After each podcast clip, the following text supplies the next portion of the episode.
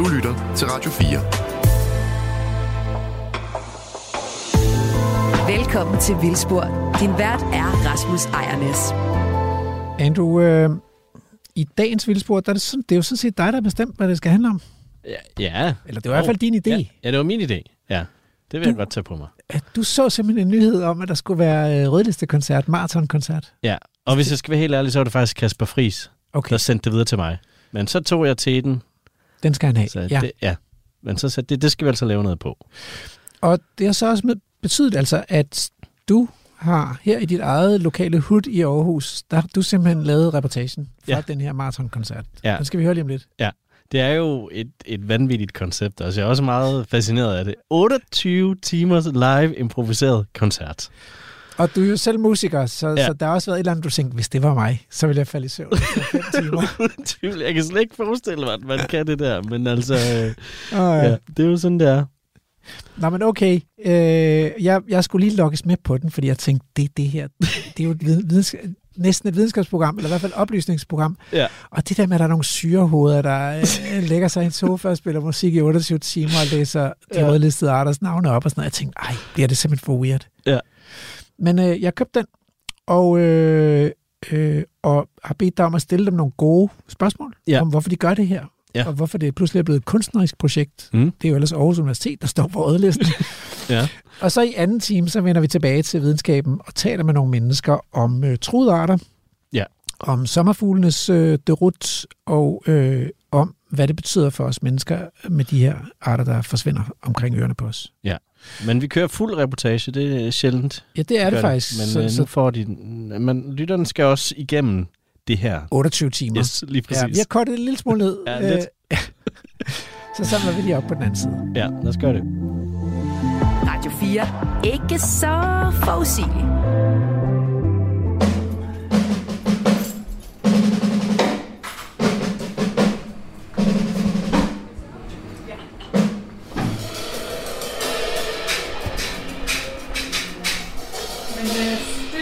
Samme spørgsmål igen og igen, fordi igen, jeg er lidt øh, en lille smule usammenhængende her dagen før vi skal til i gang. Ja, det er jo fredag eftermiddag.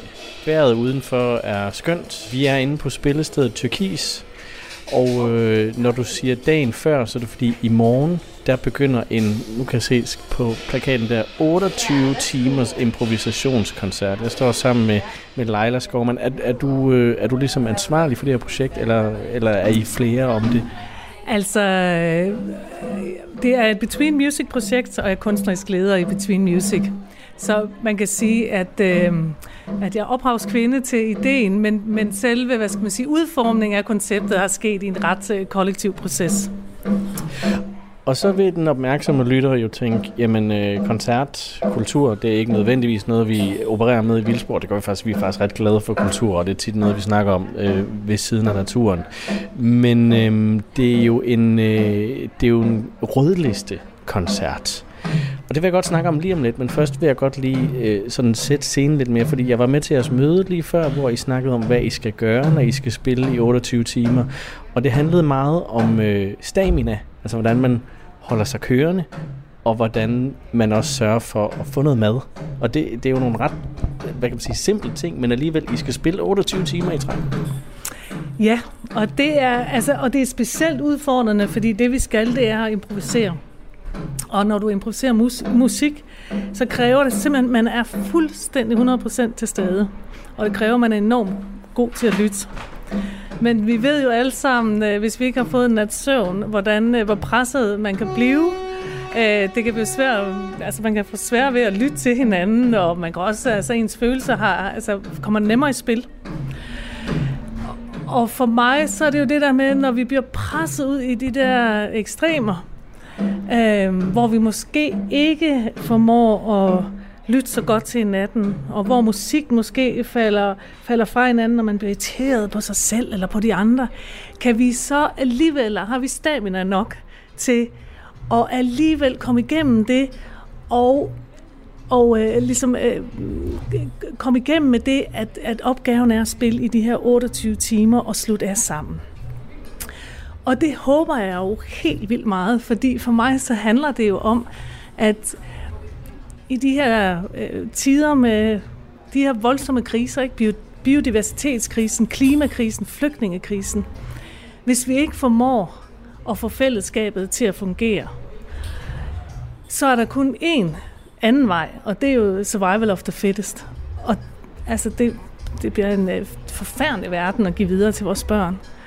Så men er en 28 timers improvisationskoncert ikke også lidt survival of the fittest? Jo, men, men vi, kan, vi vil ikke kunne improvisere alene i 28 timer.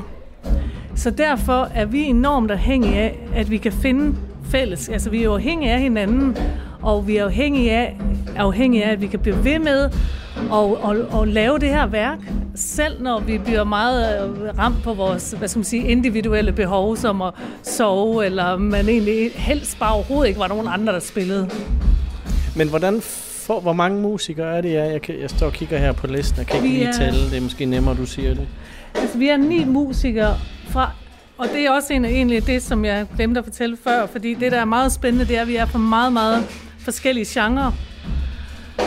Og vi har meget forskellige musikalske udtryk. Normalt, når man improviserer sammen, så er det ofte inden for den samme genre, og nogen, som man sådan vant til at spille med og kan lide det samme.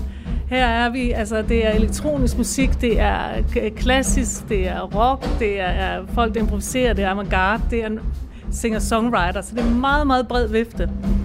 Og det er også der, hvor vi skal finde sammen på trods af forskellighederne og, og lave det her fælles værk.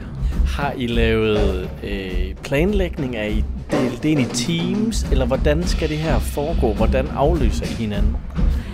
Altså det ved vi øh, basalt ikke. Øh, vi ved, øh, vi ved hvordan vi starter.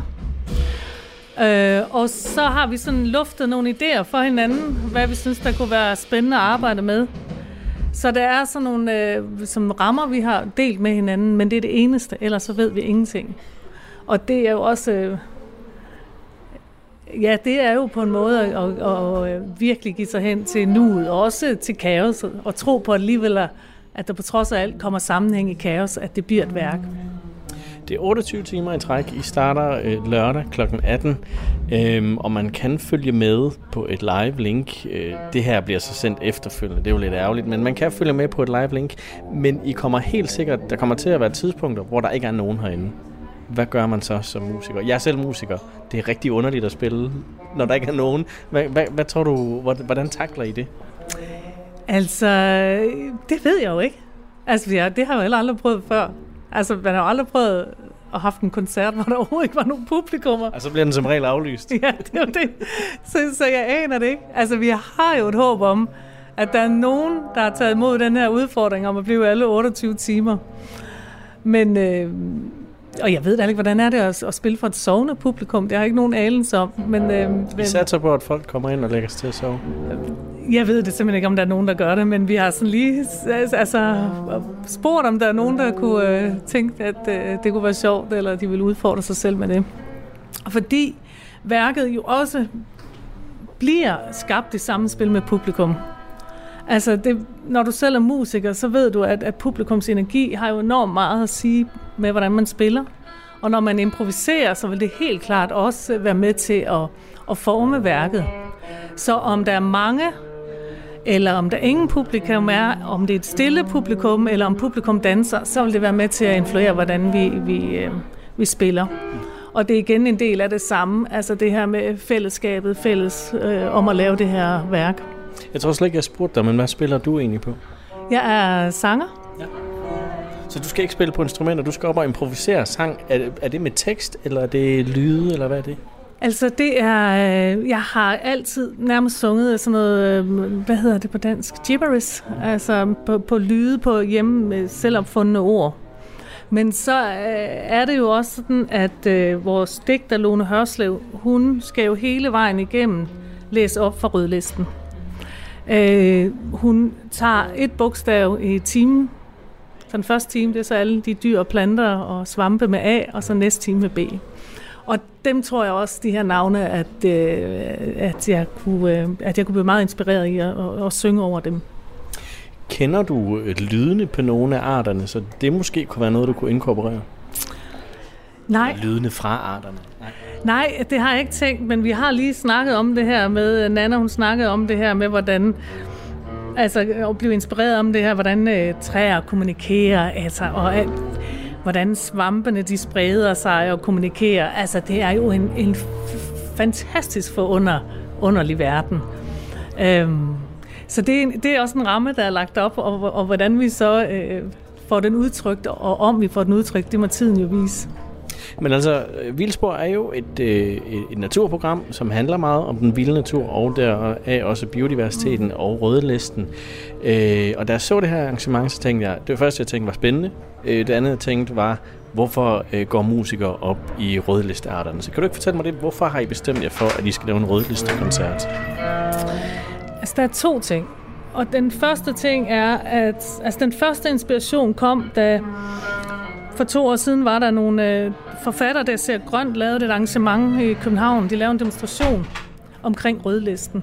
Og der var jeg og Nikolaj Heimann, som spiller med på guitar, vi var over og, os og, øh, og improvisere øh, til det arrangement.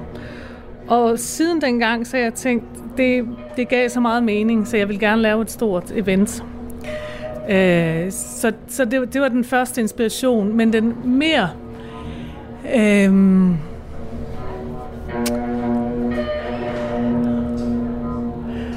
Altså man kan sige, jeg har jo før det her, der har jeg arbejdet med at synge og spille under vand jo i nærmest 15 år i vores øh, i Between Music med vores Aquasonic koncert. Og det er bogstaveligt talt under vand, til, er, hvis lytterne undrer sig. Det, ja. det er simpelthen noget, I har gjort. Ja, vi spiller fem musikere i hver vores store øh, tank med hver vores speciallavede instrumenter. Så den her med at forbinde sig med elementet og, og, og prøve øh, at forstå verden og se verden øh, fra et, et andet perspektiv, det, det har jeg haft med mig i, i mange år. Og, og det hænger sammen med, at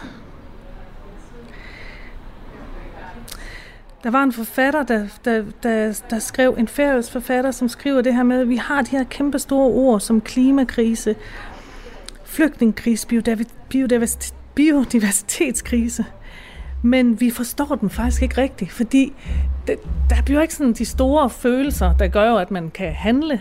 Det, det sker der ikke. Altså, det er som om, vi ikke forstår konsekvensen af den. Dengang der var coronakrise, der kunne der handles, fordi vi vidste, okay, her bliver man syg, det kan vi dø af, så nu må vi alle sammen stå sammen og gøre noget.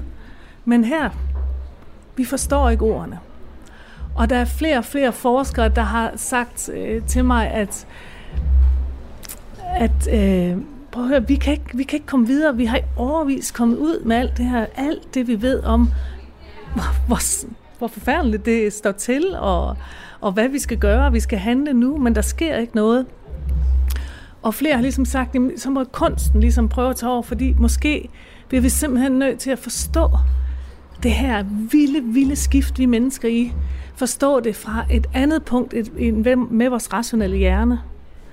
Øhm, så derfor, i det her tilfælde, så prøver vi jo sådan for et kropsligt øh, udgangspunkt at presse os selv helt ud til grænserne både som et altså både som et sådan manifest til, at det er jo også den natur, vi har presset helt ud til, til grænserne.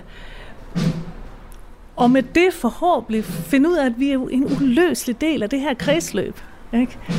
At alt det, vi gør mod naturen, det gør vi mod os selv, og, og det hele hænger sammen. Jeg ved ikke, om det er bare mig, men jeg kan mærke, at du bliver rørt af det. Ja, jeg bliver mega rørt af det. Ja. Hvordan kan det være? Jamen, øh, det gør jeg jo, fordi øh, jeg har børn, ikke? Og, og, og jeg... Og jeg synes, det er svært at forstå, at, at vi, øh, vi gør så lidt ved det. Det er ligesom om, vi står her ved afgrunden, og, og vi kan ikke finde ud af at sørge for, at vi ikke hopper i den der afgrund. Og vi kommer, kom, kommer tættere og tættere på, og der sker stadigvæk ikke rigtig noget. Øhm, så det, det, er, det er jeg klart berørt af. Og så er, jeg jo, altså jeg er jo kunstner, jeg er ikke øh, politiker, jeg er ikke taler, jeg er ikke god til at skrive, så må jeg prøve at se, hvad kan jeg så altså, hvad kan jeg gøre med, med kunsten, uden at jeg synes, det skal være en til en politisk kunst. Alting absolut ikke, men, men, øh, men det her det er et forsøg på at forstå den tid og de kriser, vi er i, fra et, et, et andet sted end vores rationelle hjerne.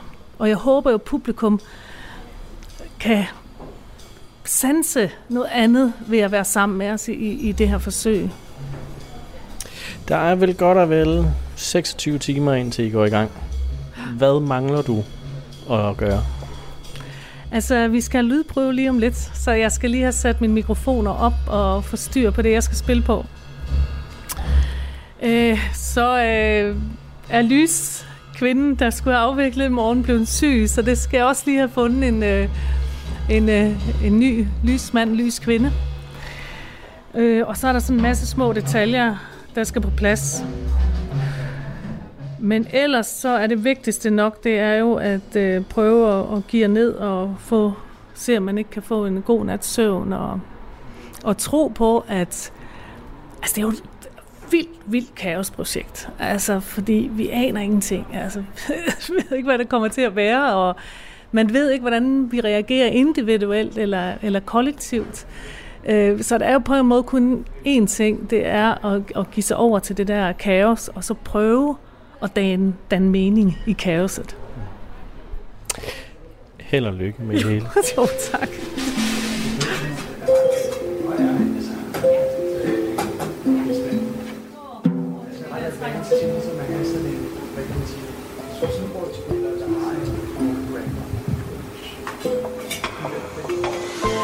Lytter til Radio 4.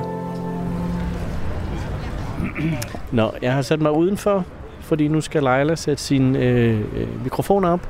Og i stedet for så sidder jeg sammen med Nikolaj Heimann, som spiller guitar, og som altså også skal deltage i det her vanvidsprojekt med at spille 28 timers improviseret koncert.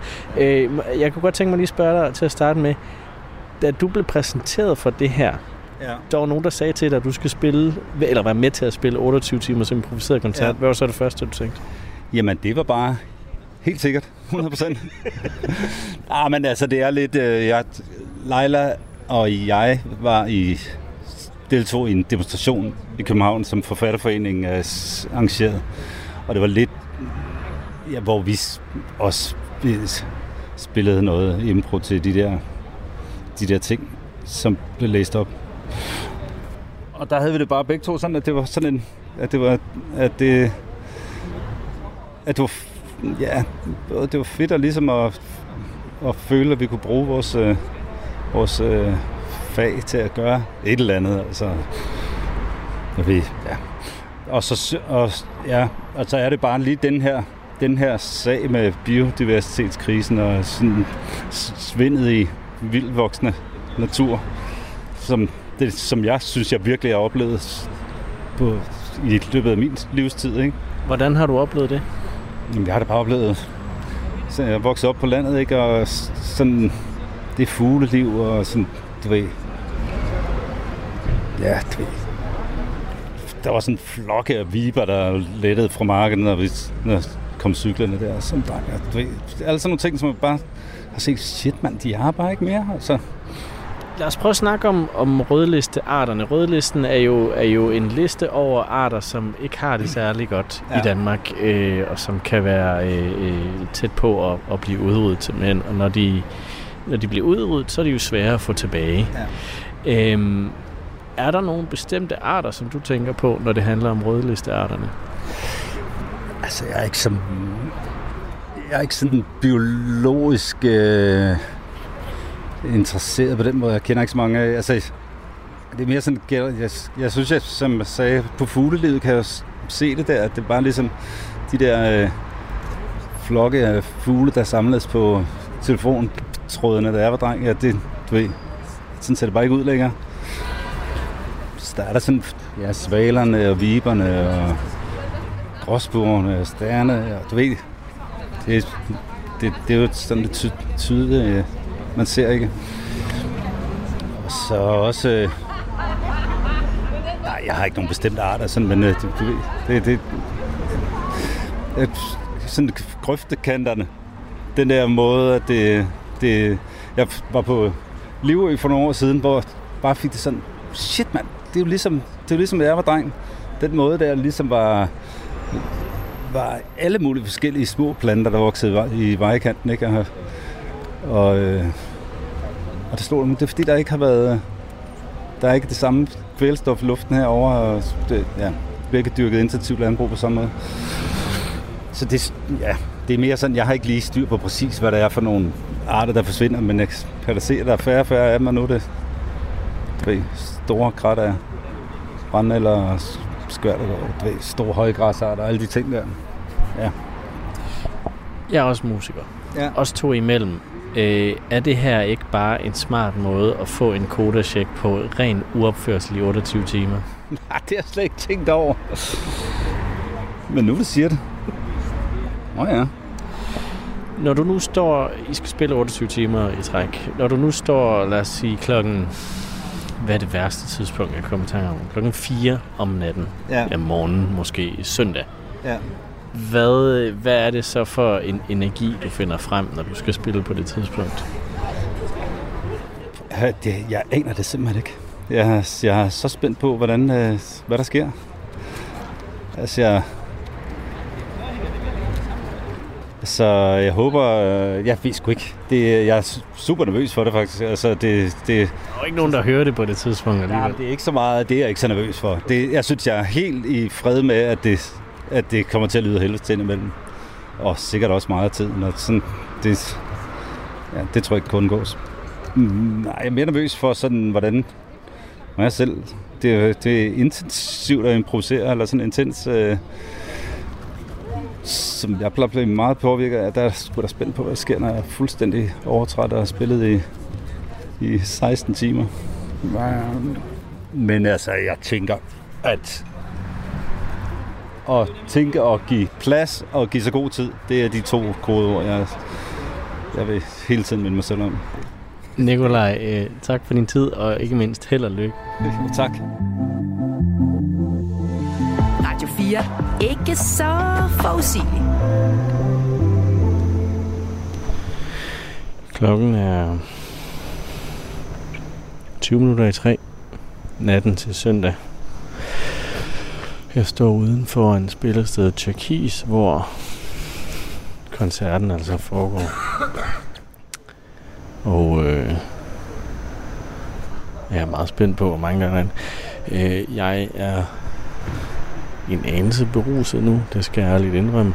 Jeg er øh, taget hjem fra en fest, som foregik ude i Hinderup. Så det er den sidste bus, bus. Det er den sidste bus, jeg kunne tage med. Og så tænkte jeg, hvorfor ikke lige gå ind og høre, hvordan det går med koncerten. De har været i gang siden klokken 18, så vidt jeg husker, så det må være... Så Det er 8,5 time, de har været i gang. Og nu går vi ind for at høre, hvordan det lyder.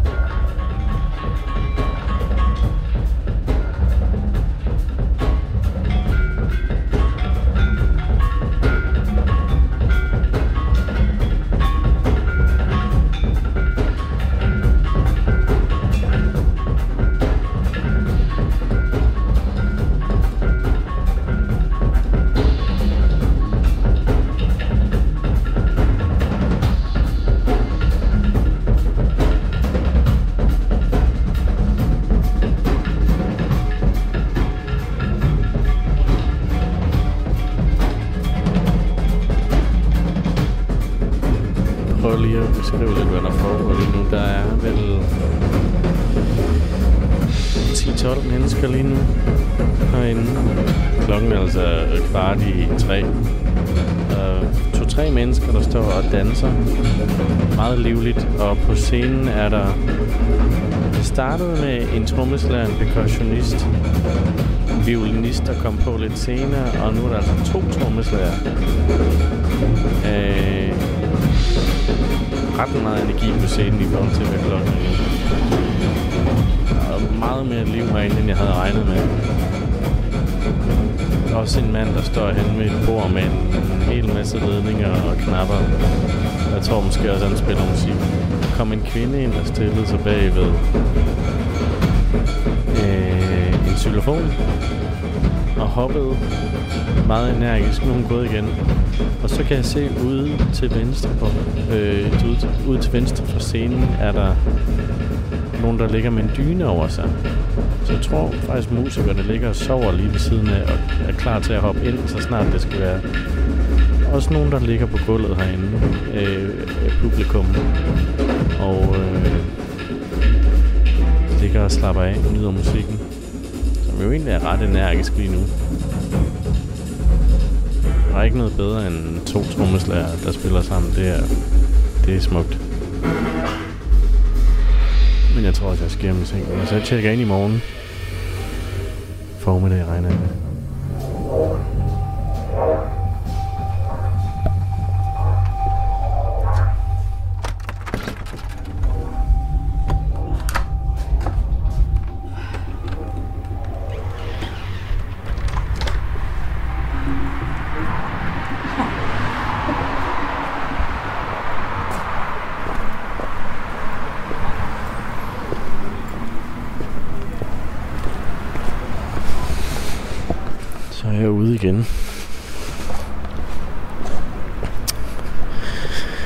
I nattens Aarhus. Over på den anden side af åen er der byens burger. Som jeg har været på mange gange i mit liv. Jeg går forbi Vauxhall, der har lukket nu. Der har jeg også været mange gange i mit liv. Og lige om lidt, så går jeg op forbi Aros. Og så hjem.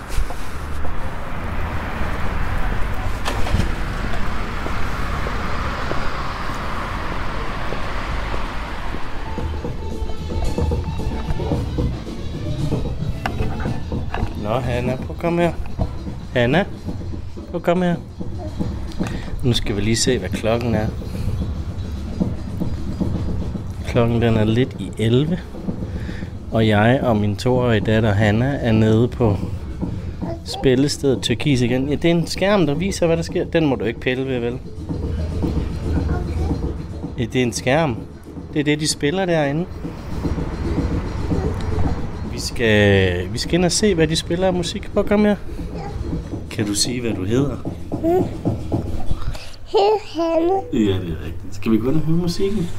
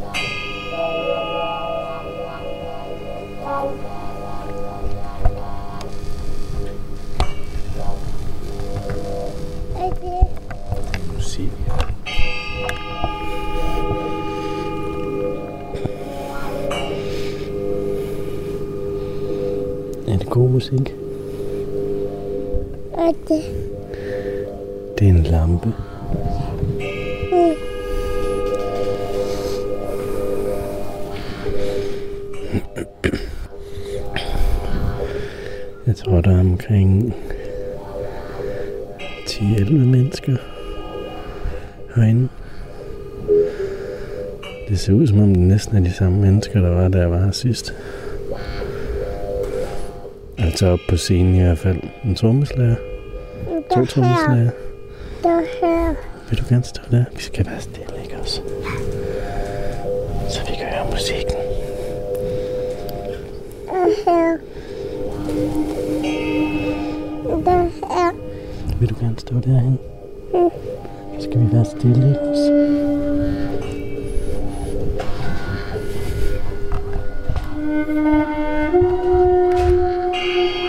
Hvor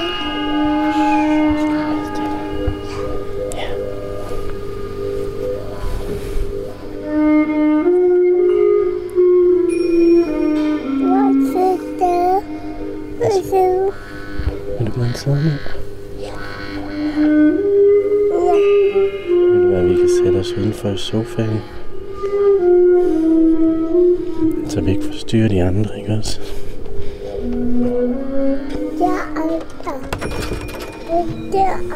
Andre. Ja, de andre, men vi kan sidde herhenne Ja. i sofaen.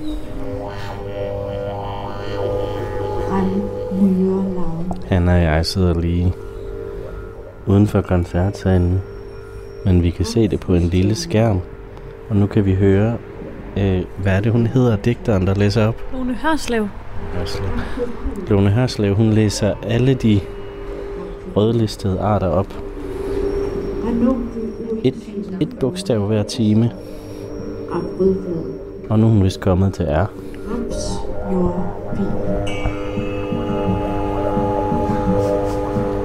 Rendet gravlav.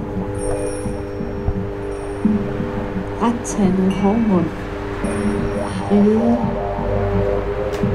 Ring farverhat. Ringløs honningsvamp. Ringplettet bølgeurt.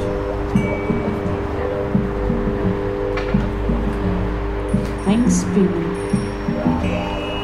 Risgræs.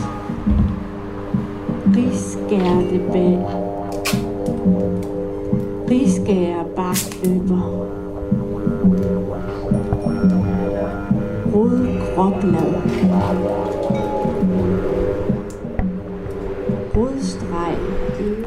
Synes du om musikken? Er det god musik? Eller vil du hjem, hellere hjem og se frost? Rosa fedtspore svamp. Rosa parcelspore Du lytter til Vildspor på Radio 4. Jeg hedder Lone Hørslev, og jeg er forfatter primært. Øh, beskæftiget mig med at skrive digte, romaner, noveller, og en tv-serie har jeg skrevet, som kommer her gerne i fjernsynet næste år. Hvordan bliver du involveret i ideen om at performe en 28 timers koncert om øh, rødlistearterne? Jamen, øh, for et par år siden, så var jeg inviteret med til en aktion, hvor øh, nogle forfattere havde inviteret øh, Øh, en hel masse andre forfattere til at læse op fra rødlisten inden foran Torvaldsens Museum. Øh, og øh, der, der kom jeg, altså vi jeg var inviteret til at læse op fra rødlisten, og så min egen digte, og hvad jeg sådan havde lyst til. Og så spillede nemlig Leila og Robert øh, til øh, det her oplæsning. Og det synes jeg faktisk var sådan en meget, øh, det var meget fed, og, altså det er en meget særlig og kraftfuld manifestation i virkeligheden, øh, og, og stå, jeg kunne mærke, at der var, øh, at det var, det var, altså der var en fed øh, idé i det der.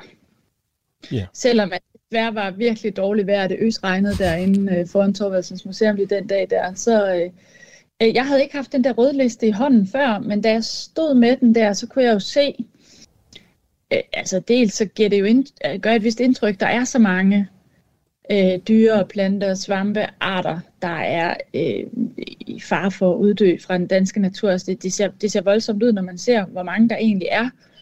Og så står man også med alle de her smukke navne, og det er som om, øh, når noget det går fra sådan at være natur, som er sådan et abstrakt begreb, og så til at være øh, aprikoshusvampen, øh, eller øh, sporehø, Asters hvid mørk hat, øh, sådan noget, altså så, øh, så bliver det sådan mere, så bliver det, så, så er det som om, altså, når det er sådan for navn, så bliver det lidt mere virkeligt. Ja. Men og, og når du nævner de her navne her, så synes jeg næsten, jeg kan spore en, øh, en sådan en kunstnerisk øh, øh, interesse i det også, og også sådan en sproglig interesse i, i de her navne her. Er det rigtigt? Ja, ja, det, det, det, kunne jeg, det, det er der helt sikkert. Ja. Øhm, ja. Hvad er det ligesom, du får ud af de her navne her, når du, når du for eksempel ramser dem op her? Altså, hvad, hvad, hvor, hvor, hvorfor er de interessante sådan rent kunstnerisk? Jamen, jeg tror, det er ligesom det her med, altså man siger, øhm, jamen det kan jo godt være, at aprikoshusvampen og sporhøen ål er ligeglad med at blive nævnt i sådan en aktion eller sådan en koncert. Men, det er de men nok. Det, det, det ved vi så ikke. Nej, det er selvfølgelig rigtigt. ja. men, øh, men, men jeg tænker også lidt, jamen det er jo også en form for, altså hvis du, får, hvis du jeg ved godt, de ikke er uddøde endnu, men hvis vi ser ligesom til en begravelse eller en mindehøjtidlighed, så, så holder man ligesom sådan en, altså man, man, man, den måde, man taler med respekt om noget ved at give det et navn, mm. så bliver det mere virkeligt i verden, og så, så ærer vi det, vi mindes det, vi taler om det, det bliver mere virkeligt for os, end hvis det bare er sådan noget abstrakt noget. Øh, og jeg tror også, vi på den som stadig lidt abstrakte måde forbinder os til det, husker os selv på, at den her mangfoldighed, der findes af arter, nu godt kan forsvinde, men at de er der endnu, glædes os over, at de trods alt findes stadigvæk, og at øh, de er en del af et økosystem og en natur, vi også selv er en del af. Og det, og det, det her med, at vi alle sammen indgår i et, et, et stort kredsløb, øh, og at øh, det her med, at vi som mennesker måske har sådan en tendens til at føle os hævet op over øh, alt andet natur, øh, det, er, det er måske i gang med at slå os selv og vores art ihjel. Hmm. Så, så for dig så handler det også om at, altså for at bruge en måske lidt brugt sætning, men blive et med naturen. Ja, det kan du sige. ja, ja, ja, altså vi kan sætte os ud øh, og meditere i skrædstilling uden skov, men vi kan også øh, tage naturen ind på øh, Torvaldsens plads eller Tyrkis i Aarhus øh, til en 28 timers koncert ved at benævne det med navn. Ja, det tror jeg faktisk godt, vi kan. Ja. Det er, det er jo ved at være sådan en halvanden uges tid siden, øh, øh, i hvert fald i dag, hvor jeg snakker med dig, at, at koncerten fandt sted. Øhm, og, og altså din rolle, kan du ikke lige beskrive, hvad din rolle til koncerten var? Jamen altså, min rolle var jo at læse den her øh, rødliste op, så det vil sige, altså vi havde jo, øh, altså den, koncerten skulle være 28 timer lang, fordi hver time skulle være dedikeret til hvert bogstav i øh, alfabetet, og dermed de, øh, de arter, der, havde det, der startede med det bogstav. Så, så altså første time med A og anden time med B og så videre. Ja. Øh, og jeg, jeg stod ligesom for at være den, der skulle læse de her øh, mange smukke, smukke navne op på, på, på planter og dyr og svampe. Og det, øh, ja, det var, så det, ja, det var sådan det, jeg stod ligesom for det der med at, at, at huske os alle sammen på, hvorfor det var, at vi var der. Ja. Ja. Øhm, var, det, altså, var det sådan, at det bare var på, på klokkeslættet klokken 4, klokken 5, klokken 6, eller var det, når du følte, at nu udviklede musikken sig til, altså var, var det bestemte tidspunkter, du gik ind, eller var det mere en fornemmelse for, nu skal jeg ind og læse videre? Eller op? Altså, det var, altså egentlig stod det lidt åbent, da vi gik i gang. Vi havde ikke sådan helt aftalt det, men efterhånden som tiden den skred frem, så viste det sig faktisk at være sådan en meget fin markør for, at nu var der gået en time. Øh, også for musikerne, at, at når jeg kom ind på scenen, så var det også sådan, altså det holdt også gang i sådan en vis cyklus. Altså det gav det ja. hele sådan... Øh, en vis, altså det, fordi det, det var jo på den måde fuldstændig ustruktureret. Der, det var jo ren impro og, og lytten til hinanden hele tiden. Så det, det gav ligesom sådan, altså, at der alligevel var sådan, at det rullede en gang i timen med den her oplæsning. Så det blev egentlig meget sådan på klokkeslaget, øh, selvom det egentlig ikke var, var meningen. Men jeg tror, alle synes, det var, det fungerede meget godt, at, at jeg kom ind sådan på den måde. Ja. Måtte du stille et vækkeur for at komme ind til tiden? Nej, Så du var Ja, vågen jeg- i 28 timer? Og jeg, jeg fik faktisk sovet lidt midt om natten der, fordi at Leila hun tog lidt over ved I og J, Okay, øh, og der ikke var så mange. okay. øh, så der fik jeg sovet lidt, men altså, Hvad var var klokken jo- der, vil du tænke? Altså, hvor- hvornår var... jamen, det var kl. 2 og 3. Ja, okay. om natten. Øh, men i virkeligheden, altså, jeg synes egentlig ikke, det var så svært at holde sig vågen. Jeg synes, det var, det var, det var så intenst. Og, og øhm, ja, ja, ja, så jeg, jeg synes også, det var interessant at sige ja til at være med til det her, for at se, om det overhovedet kunne lade sig gøre, og det kunne det altså sagtens. Det her med at, at holde sig vågen så lang tid, det var jo øh, nærmest sådan en lang meditation. Ja. Lone, er der egentlig en bestemt art, som du begræder, at vi muligvis kan miste, altså en art på rødlisten? Jeg ved det ikke. Altså, jeg synes ikke, at det, jeg synes ikke, det er rimeligt, kan man sige det, at fremhæve nogen frem for andre. Nej, det ved jeg ikke. Jeg synes jo, at... Øh, det gør, det er vi jo vant til os mennesker. Vi deler ting ind. Ja, men det er jo klart, at de der, altså, der er jo nogle arter, som er mere... Øh, øh, som er mere synlige end andre, ikke? Altså spurhøen, ålen, isfuglen, gråsælen, klokkefrøen, kongeørnen, sådan nogle, altså vi, øh, vi kender til, mm. øh, og som er, altså i hvert fald for de her store rovfugle, altså synlige i, øh, i naturen for de fleste af os, hvis vi kigger op, ikke? Ja. Så, øh, men, men altså, jeg, jeg, jeg ved ikke, hvordan man finder ud af, at øh, svampearter er øh, truet eller på vej til at uddø. Det, det, må, være, det må være en særlig teknik at undersøge det. Men, øh, det kan jeg afsløre, jeg har... at det skal vi nok snakke om i det her program med dem, der har lavet rødlisten. Ja, men altså, jeg synes jo, det er meget fascinerende som, som sprogmenneske at få lov til at læse alle de her fine, smukke ord op og finde ud af, at der findes øh, planter, der gror i den her natur, som hedder duften af alfehat, mm. eller grædende parasolhat, eller øh, småskældet kødpiksvamp og sådan noget. Vi har jo fundet på de her navne, fordi at alle de her planterarter er forskellige.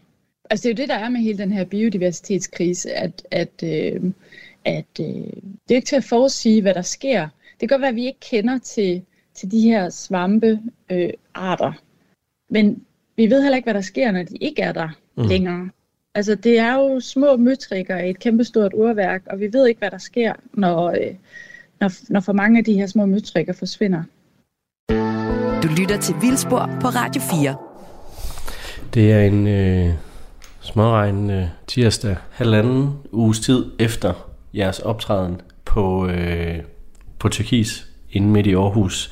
Jeg sidder hjemme med Leila Skovmand. Vi skal nu snakke om, hvordan koncerten er gået. Det var 28 timer live, improviseret hele vejen igennem. Hvis du nu skal sætte et ord på det til at starte med, hvad skulle det så være? Altså det første, der poppede op i mit hoved, det var fantastisk. Hvorfor? Fordi at øh, vi var jo simpelthen alle sammen så spændt på, om vi formåede det her med at holde musikken i live og og give hinanden plads og give øh, ligesom musikken plads. Og, og den del, den lykkedes simpelthen over al forventning. Og der var selvfølgelig momenter, hvor det skred fra hinanden, og det ikke lød godt. Men der var virkelig, virkelig lange, lange stræk, hvor det var meget sådan flydende. Altså, hvor det ene tog over det andet, og nogen trak sig, og nogen bød ind. Og, og det var bare meget smukt at være med i. Mm. Altså det der, du siger med, at I tog over for hinanden og sådan noget, måske fungerede det ikke altid hver gang, men, men snakkede I ligesom også ude i kulisserne om, hey, nu går jeg nu kan jeg høre et eller andet, nu fornemmer jeg et eller andet, eller var det hele bare på scenen, og så, så var det ligesom musikken, der tog over? Det var næsten udelukket på scenen. Der var lige en gang imellem, man lige fik øjenkontakt med en, og så, ligesom, så gik vi ind sammen. Øhm, men ellers så, så, var det, altså, så var det faktisk ordløst. Mm. Jeg, øh, jeg var der, jeg nåede kun at være der to gange desværre, hvilket jeg er ret ked af, fordi de to gange jeg var der, lød det virkelig spændende, men jeg var der jo så heldigvis klokken 3-4 om natten, fordi jeg havde været til fest, og så tog jeg natbussen hjem, og så tog jeg ind forbi, for det tænkte jeg var så oplagt. Jeg havde forberedt mig, for jeg havde taget min optager med, ikke? Men, men, øhm, men jeg lagde mærke til, at det så ud som om, der var nogen, der sov på siden af scenen. Der var i hvert fald nogen, der lå med en dyne. Altså lå I og sov der, eller hvad, hvad, hvad gjorde I ligesom, når I blev trætte? Der var, øh, altså der på siden af scenen, der var der nogle madrasser, som man kunne øh, lægge sig hen. Og øh, de fleste, tror jeg, de øh, laver bare sådan nogle altså hvilestunder. Jeg tror, jeg havde tre, tre stunder, hvor jeg ligesom var væk, måske en halv til en hel time. Og øh, en af gangene var virkelig sjov, fordi jeg vågnede ved, at der var stille. Og så tænkte jeg, Åh oh, nej. nej, jeg tænkte ikke over nej. Jeg ventede på, jeg vågnede simpelthen sådan op, puff, og så gik jeg ind på scenen. Og så begyndte jeg et eller andet. Det var en meget, meget mærkelig oplevelse. Og der, der var en anden, der gik ind sammen med mig. Ikke? Men det var det der, du havde været helt væk, så gik du ind, og så gik du ind og spillede. Og, Ja. Men var der så stille, altså var der helt stille? Var der nogen, der ikke spillede? Var der simpelthen en pause i musikken? Ja, der var, der var nogle små pauser i, i musikken. Og på en måde kunne jeg godt tænke mig, at vi... Mm, altså, nej, altså der var, det var meget smukt, at, musikken hele tiden afløste hinanden. Mm. Sådan personligt, det var måske dejligt, at nogle gange, at der var, når, der var nogle små pauser med stillhed. Så man lige selv kunne fornemme, hvor det var, det skulle gå hen. Mm. Så hvis vi skulle gøre det igen, så kunne jeg måske godt tænke mig at, at ligesom give stillheden mere plads. Men på den anden side, der var også noget enormt fedt ved, at det bare hele tiden var som en, øh, en, øh, en lille å, der hele tiden bare skiftede retning og blev ved med at flyde. Ja. En snoet å, og ikke bare en, der... Ikke, en- ikke en af dem, der man har lavet lige i sin tid, men øh, nogle af dem, der fik lov til at, at sno sig, som de nu gør. Ja.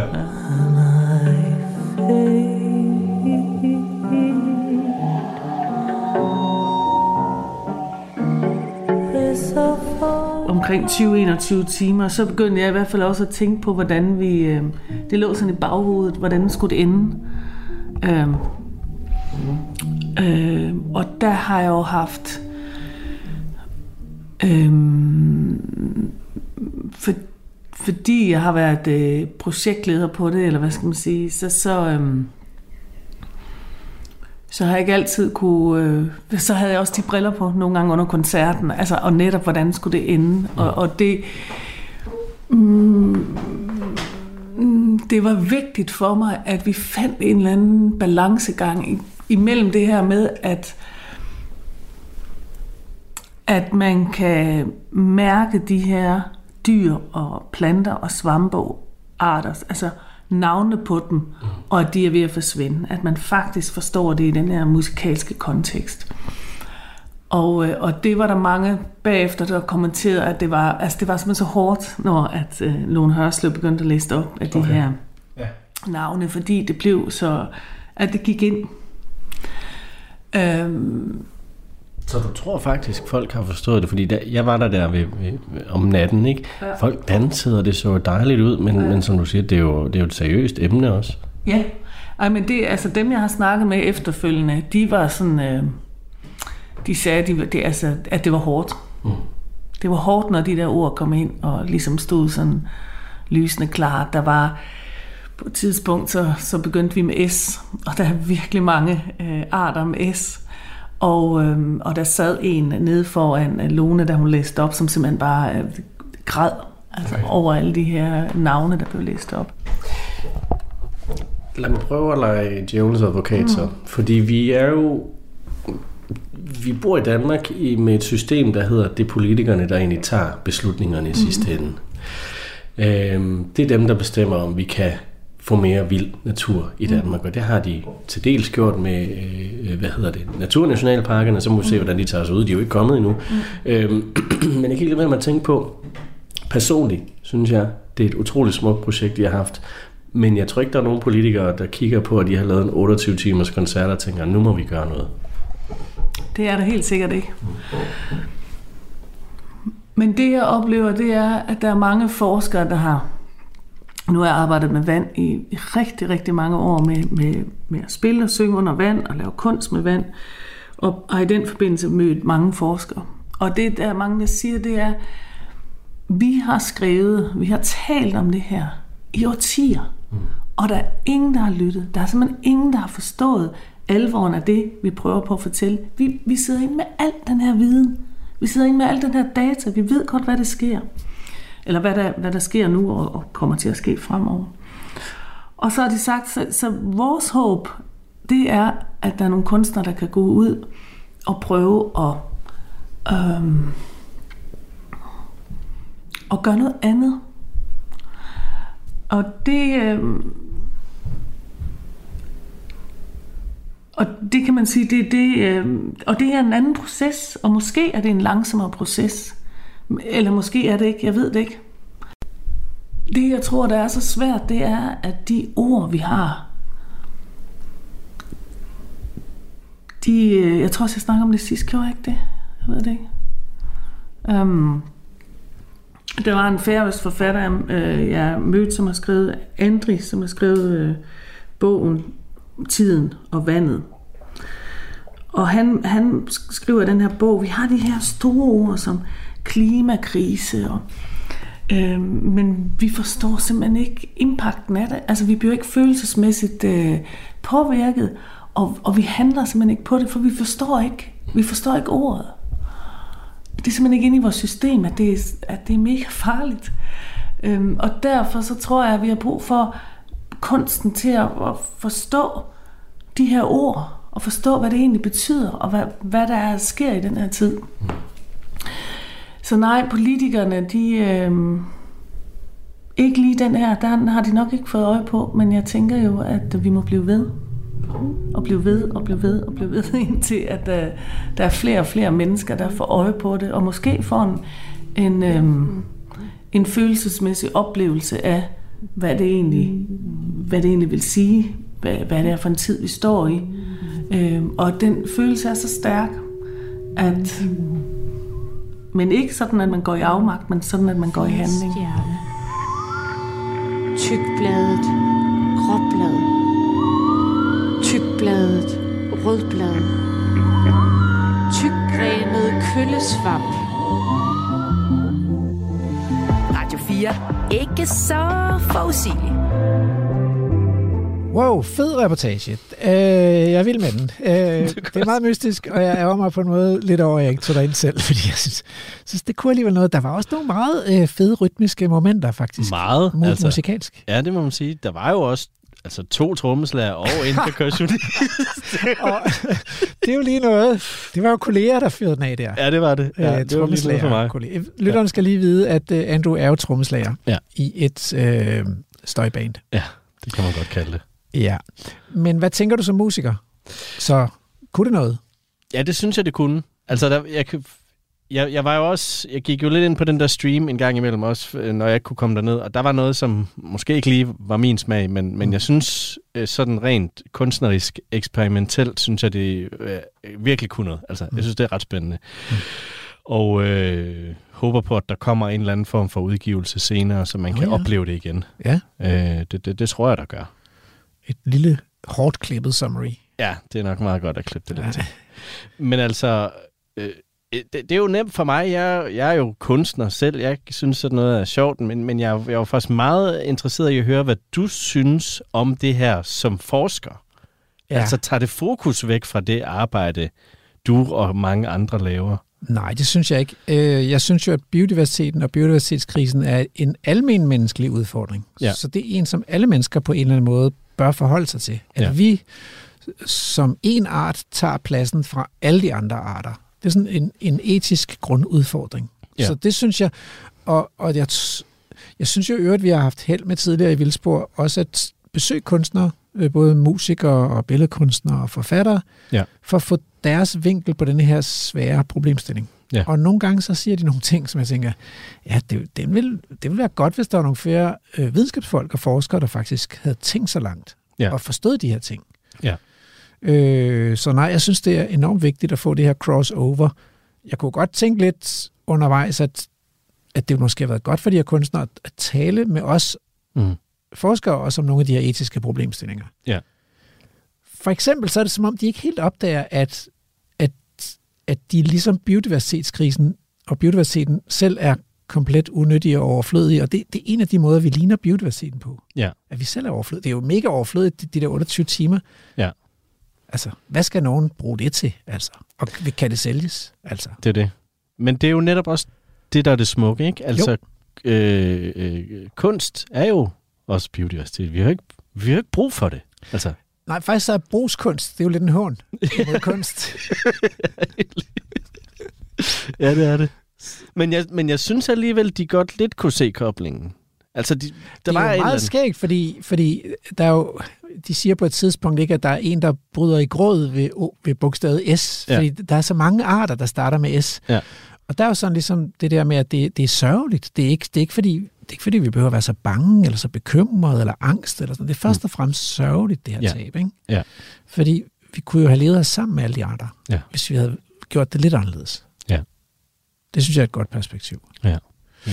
Nå, men altså, skal vi også lige øh, luft, løfte sløret for anden time? Ja, så skal du gøre det kort. Okay, vi skal snakke med Lars Bostrup Spor om øh, sommerfuglenes derut. Det har han været med til at skrive en artikel om, og han ved en masse om ferskvand. Så skal vi snakke med Jesper Moslund, som har arbejdet med den danske rødliste. Du lytter til Radio 4. Velkommen til Vildspor. Din vært er Rasmus Ejernes. Så skal vi i gang med anden time af denne lidt usædvanlige øh, rødliste øh, komposition. Første time øh, gik med en reportage fra spillestedet Tyrkis, hvor Andrew øh, besøgte en 28 timers maratonkoncert om den danske rødliste. Blandt andet blev alle de rødlistede arters navne læst op af forfatter Lone Hørslev.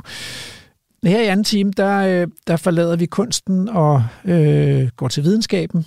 Jeg skal lige om lidt tale med Lars Bostrup Spor fra øh, Københavns Universitet. Øh, han er ferskvandsbiolog, men har også været med til at skrive en artikel om sommerfuglens tilbagegang i Øst-Danmark. Og så skal jeg tale med min kollega Jesper Moslund øh, fra Aarhus Universitet, som er ansvarlig for den danske rødliste. Så der skal vi ligesom have nogle facts på bordet. Hvad, hvad er det for noget med den rødliste her, og hvorfor øh, går arterne rundt og er truet? Så skal vi også lige rundt om fortidens kæmper. Vi har øh, simpelthen et glupsk rovdyr mere på menuen øh, i dag. Og så til sidst, så er der jo spade for en spade. Det er et af mine yndlingsemner her, så det kan vi ikke ligesom... Det bliver vi nødt til at have. Men lad os komme i gang. Du lytter til Radio 4. Så vil jeg gerne byde velkommen til øh, Lars Bostrup Spor, adjunkt ved øh, Københavns Universitet og forsker i færdsvandsbiologi. Ja, tak skal du have. Og, øh, og så er det jo lidt akavet, at jeg ringer til dig for at snakke med dig om sommerfugle, men det gør jeg, fordi du er medforfatter til et øh, nyligt udgivet studie i Biological Conservation om danske sommerfugle. Øhm, sammen med Emil Bjergård og Hans Henrik Brun og... Er der en forfatter mere? Bo Markusen. Bo Markusen. Ja. Kan du ikke lige forklare, øh, hvad er det, I har undersøgt, og hvad er det, I har fundet ud af? Jo, det kan jeg godt. Øh, vi har undersøgt, hvad kan man sige, de 22 mest øh, sjældne sommerfuglearter på Sjælland og øerne. Øh, og så har vi undersøgt deres bestandsudvikling øh, siden sommerfugleatlasset blev lavet fra 89 til 93. Øh, så der blev lavet en stor sommerfugleundersøgelse tilbage i, der, i starten, slut 80'erne, start 90'erne, øhm, hvor man har en god idé om hvad kan man sige, en baseline af, hvordan sommerfuglene bestanden havde det. Øhm, og så senere, så begyndte Emil sammen med en kammerat, der hedder Magnus, øh, de begyndte at kigge på sjældne sommerfuglearter. Øh, så op igennem 10'erne, der tog de ud øh, hver sommer øh, og kiggede efter samtlige sjældne sommerfuglearter på Sjælland og øerne i deres flyvetid. Øh, og det har givet et ret unikt datasæt, kan man sige, øh, som beskriver, hvordan bestandsudviklingen har været. Det må have været et Og det- kæmpe arbejde. Det har været et, et afsindigt stort arbejde. Øh, og de har simpelthen brændt for det, de to gutter der, og og det var jo sådan set vel at mærke, før de fik kørekort, så det har været med S-tog og cykel og, den slags. Så de har, ja, det er ret, det er ret hæftigt, øh, men, det, men det giver virkelig, hvad kan man sige, nu her, sidenhen har det givet et virkelig unikt indblik i bestandsudviklingen. Øhm, og det ser, det ser faktisk ret skidt ud, ikke? Øhm, vi kan se, at hvis vi tæller øh, de her bestande, så hvis øh, så der er 22 arter, hvis vi tæller alle deres bestande i 1993, så var der cirka 565 bestande. Og allerede da Emil startede der i 2015, jamen der var der kun 200 tilbage. Wow. Men ja, så det er altså en halvering øh, på, på 20 år, ikke? Øh, så det går stærkt. Øh, og øh, mere end en halvering, ikke? Jo, det er det da. og, ja. ja, så det er 71 procent, tror jeg nok. Det er i hvert fald, det går kraftigt tilbage. Øhm, men det, der er endnu mere, øh, hvad kan man sige, endnu mere skræmmende måske, det er, at det faktisk fortsætter med at gå tilbage. Så den, ved den sidste tælling, vi har for 2019, der er kun 158 bestande, så der er altså fortsat en tilbagegang øh, op igennem tierne. Og det er jo vel at mærke fra et ret lavt niveau. Øh, så det, det, det er ret voldsomt. Øh, og vi har selvfølgelig stillet os selv nogle forskellige spørgsmål, øh, og noget af det, vi, vi stiller os selv, et af de spørgsmål, vi stiller os selv, det var, jamen, er det, er det nogle særlige arter, det her? Altså, er det nogle arter, der er tilknyttet til specielle naturtyper, der går tilbage? Men det, det kan vi ikke se. Altså, vi har kigget på, på de forskellige, øh, vi kan ligesom inddelt arterne i, hvilken øh, hvad kan man sige, hovedhabitat de er associeret med, øhm, og der er altså tilbagegang hele vejen rundt, så det er ikke sådan, at skovsommerfuglene for eksempel, dem der har tilknyttet skovenge, de går ikke mere tilbage end, end dem, der er tilknyttet kystnært græsland for eksempel. De går bare alle sammen tilbage. Men der er jo også den specielle historie med skov, skovenes dagsommerfugle, at, at der er jo virkelig mange af dem, der er uddøde. De, de er uddøde ligesom midt i det 20. århundrede. Ja. Så dem kan man jo ikke miste to gange i hvert fald. Nej, nej, nej, det, det er klart, men man kan sige, dem, dem der så var tilbage, ja. da, da Emil startede, de fortsætter med at gå tilbage. Ikke? Ja.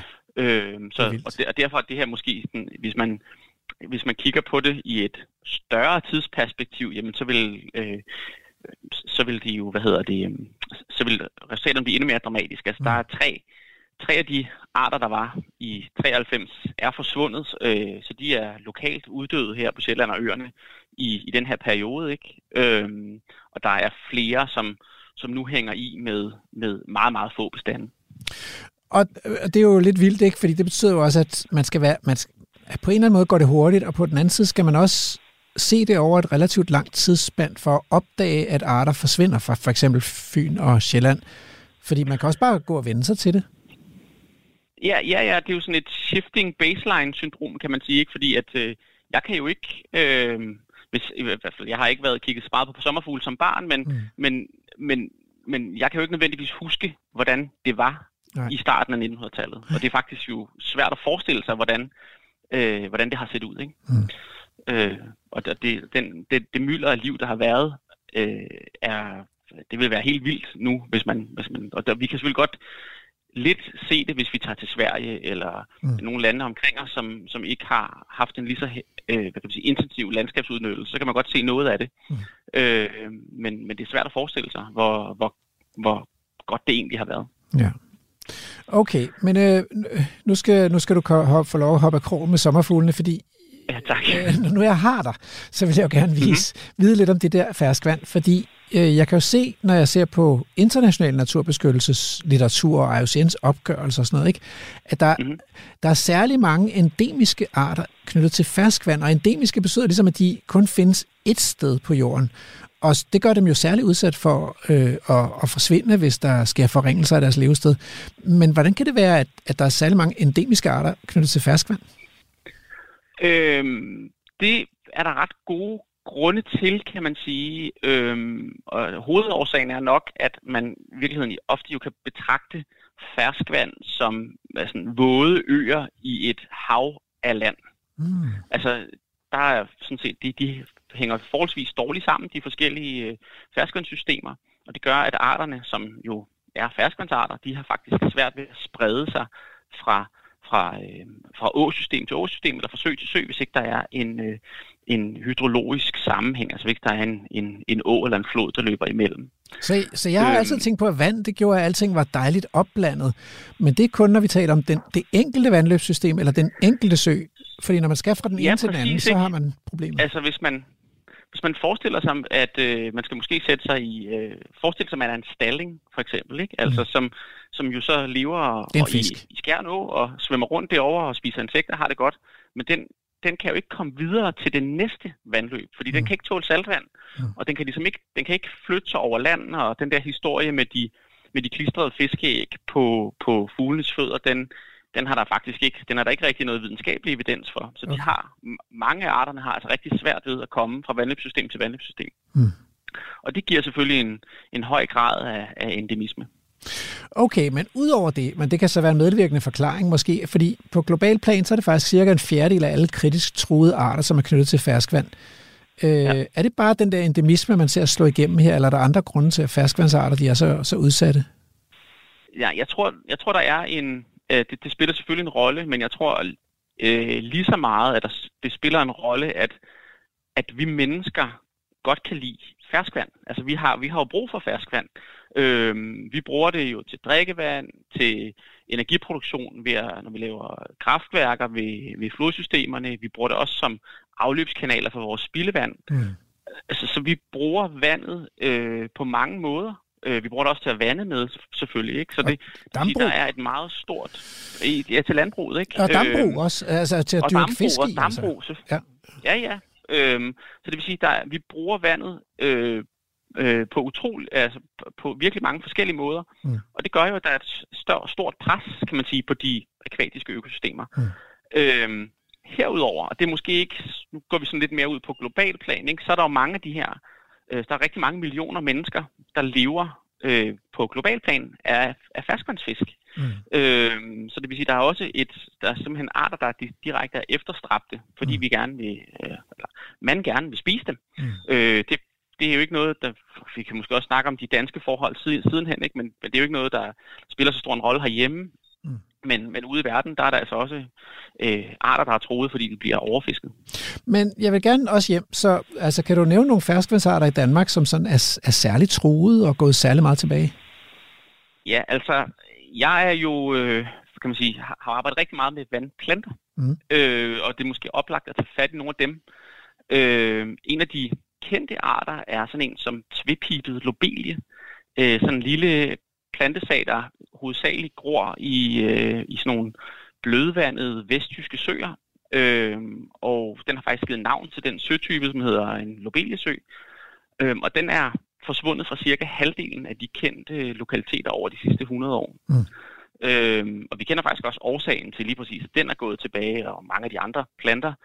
Det er hovedsageligt, og det er jo en gammel historie det her, men det er den, de, de øgede mængder af næringsstof, vi har tilført til vores landskab, jamen de ender ude i søerne, og for Lobelis vedkommende, så tror vi faktisk, at vi har lige lavet et nyt studie af det, der viser, at det nok er øh, konkurrencen fra de andre vandplantearter, der faktisk spiller en ret stor rolle. Mm. Øh, så når man gøder de her systemer, jamen så vil de store vandplantearter, de vil få en fordel, og så vil små plantearter som sådan lobelie, som kun er 5, 10, måske 15 cm høj, hvis det går vildt for sig, jamen den har simpelthen ikke nogen chance i den konkurrence. Det lyder det jo også... fuldstændig som noget, man, jeg kender fra græsland op på land, ikke? altså den her asymmetriske konkurrence. Ja, og det er faktisk ret karakteristisk, for jeg sad og kiggede på, på, på de arter, der er på, på rødlisten herhjemme med vandplanterne, og rigtig, rigtig mange af dem er sådan nogle små, langsomt voksende sager, øh, som, som simpelthen er, som står dårligt i, i konkurrencen. Men, men altså, øh, så kan jeg huske fra øh, rødlisten, og det i dagens program handler om rødlisten, når jeg sidder og kigget på den der mm. rødliste, og vi analyserer data, så er der en gruppe, der ligesom har fremgang, og det tror jeg faktisk måske ikke kun er i Danmark, men også på lidt større geografisk skala, nemlig guldsmedene.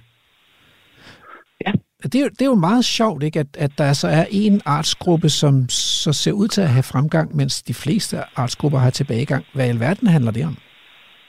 Ja, altså Øh, jeg kunne også se, at der var øh, sådan noget som tægerne øh, i ferskvand, er der heller ikke særlig mange af dem, er der heller ikke særlig mange af, der er øh, troede. Der er troede, nej, og det, det kan måske være relateret. De for det første jo meget mobile arter. Mm-hmm. Øh, det er den ene sag. Øh, den anden er, at de ofte i hvert fald er tilknyttet nogle øh, stillestående vådområder, og de har måske ikke så øh, stærke øh, miljøkrav, i hvert fald ikke alle sammen, og mange af dem kan klare sig øh, ved, og, altså, de kan, de kan optage ild på forskellige måder, så de ikke er, er, bliver ligesom presset af de der dårlige ildforhold, der er i, mm. i, i, i nogle af dammene på samme måde som nogle af de andre dyr, som stadigvæk går tilbage, sådan noget som slørvinger og øh, hvad hedder det, døgnfluer og vorfluer og sådan noget, som, som, hvor der er en meget, meget stor andel, der er, der er rødlistet. Det er dem, man bruger som indikatorer for, for gode vandforhold i, i vandløb og søer? I, i vandløbene, ikke? Og der er det jo sådan noget 25 procent eller sådan noget den stil fra de tre grupper, der, der i hvert fald i gennemsnit ligger på, som er, som er rødlistet, ikke? Og det er jo simpelthen fordi, at de, øh, hvad kan man sige, de er tilknyttet strømmende vand, øh, uden dæmninger, altså i hvert fald der skal være strøm på, øh, der skal være groft substrat, øh, sten, mm. øh, træer nogle gange, nogle af dem også øh, tilknyttet særlige øh, vandplanter, øh, og, og det er klart, at et, den måde vi forvalter vores vandløb på herhjemme med, øh, med øh, ofte øh, hvad hedder det, gentagende årlige grødeskæringer, hvor man klipper vandplanterne væk, øh, mm eller også så laver man andre former for det, man kalder vandløbsvedligeholdelse, hvor man kører forbi med en, med en grab eller et eller andet sådan en slags, det hedder en majkur, hvor man øh, graver planter, og nogle gange får man også lidt groft materiale op. Hvis man ligesom vedligeholder vandløbene på den måde, jamen så, så fjerner man habitat for de her øh, sjældne arter. Okay, men altså, vi har jo nogle årtier, årtiers erfaring i Danmark med sådan nogle vandmiljøplaner, som har skulle forbedre tilstanden af vores vandmiljø. Har de ikke haft en, en effekt? Kan der ikke også være en positiv effekt af dem på biodiversiteten i vores ferskvandsområder?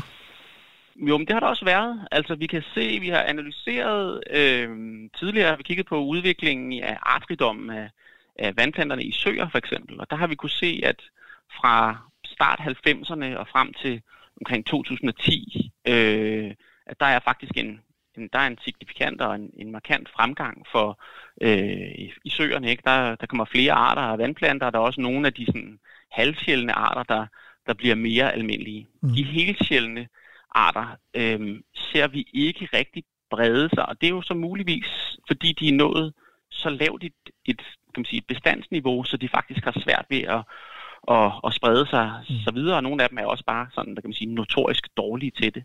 Mm. Øh, så vi har set nogle forbedringer, men, men øh, de tal, jeg har set fra af udvikling også i miljøkvalitet siden 2010, måske især efter 2015, øh, hvor der var alle de her øh, Byllegate og så videre, jamen der har ikke rigtig været nogen fortsat forbedring af, af, af miljøtilstanden i, i søerne i hvert fald. Og det har jo så gjort, at, at den her sådan, biodiversitetsforbedring heller ikke har fortsat, men nu er det mere sådan status quo. Okay, men det bringer mig så direkte videre til det næste spørgsmål, nemlig, hvad er så opskriften? Altså hvis vi vil have renere søer og vandløb, og have nogle af de her meget sjældne arter tilbage igen, øh, hvad skal vi gøre? Ja, altså det, man kan sige, man skal måske nok dele det op for søerne og for vandløbene. Hvis vi starter med søerne... Du har ikke så lang tid. Nej, det har jeg ikke. Øhm, så starter jeg med søerne, så siger jeg hurtigt, det handler om næringsstoffer. Og det er sagt tusind gange før, mm. men vi kommer altså ikke til at beskytte de her sjældne organismer, før vi stopper med at øh, hælde lige så meget især fosfor, men også kvælstof ud i, øh, i søerne. Mm. I en hvad hedder det, i vandløbene, der har vi lidt flere muligheder, og det er et spørgsmål om at vedligeholde dem mere øh, naturnært, ikke øh, skære lige så meget, og så tilføje groft materiale. Det er sådan ligesom de, de hoved, øh, hvad kan man sige, hovedskruer, vi ligesom kan, kan skrue på. Skal de ikke også lave at være lidt vildere og lidt højere vandstand, de der vandløb? Det, det altså jo, øh, jo vildere, jo bedre. Altså det er jo klart, at vi kan også, man kan sige, man kan også sådan, man kan også genslynge dem, ikke? Og lade dem brede sig ud, og lade dem, lade dem oversvømme landskabet og sådan noget ting. Det, det, det er kun godt. At man kan sige, den enkelte, det enkelte dyr vil jo nok især mærke, øh, øh, altså om den har en sten at sidde på, eller, øh, eller en gren at holde fast i. Lars Bostrup Spor, tusind tak for at gøre os klogere på de toede arter i øh, vandløbet og på sommerfuglenes derut på Sjælland. Tak skal du have. Du lytter til Radio 4. Nu har jeg fået besøg af min øh, kollega, seniorforsker Jesper Moslund fra Aarhus Universitet. Øhm, og det har jeg, fordi du er manden bag den nuværende danske rødliste. Ja, det er rigtigt. Hvad vil det sige at være manden bag? Hvad, hvad gør du? Det vil sige, at jeg er den, der koordinerer alle eksperterne. Jeg sørger for, at når de laver vurderinger, så overholder de IOCN's kriterier, altså de her internationale kriterier, som vi laver rødliste efter. Og så står jeg for alle de der praktiske ting med øh, kontrakter og alt sådan noget der. Men hvordan går det så? Altså, øh, nu arterne er truet, men er rødlistearbejdet også truet, eller er det øh, livskraftigt? Det kan man ikke sige. Det er, det er faktisk ret livskraftigt. Der er en øh, stor efterspørgsel på, øh, på det arbejde. Øh, det er blevet mere og mere vigtigt, fordi det indgår i flere og flere forskellige...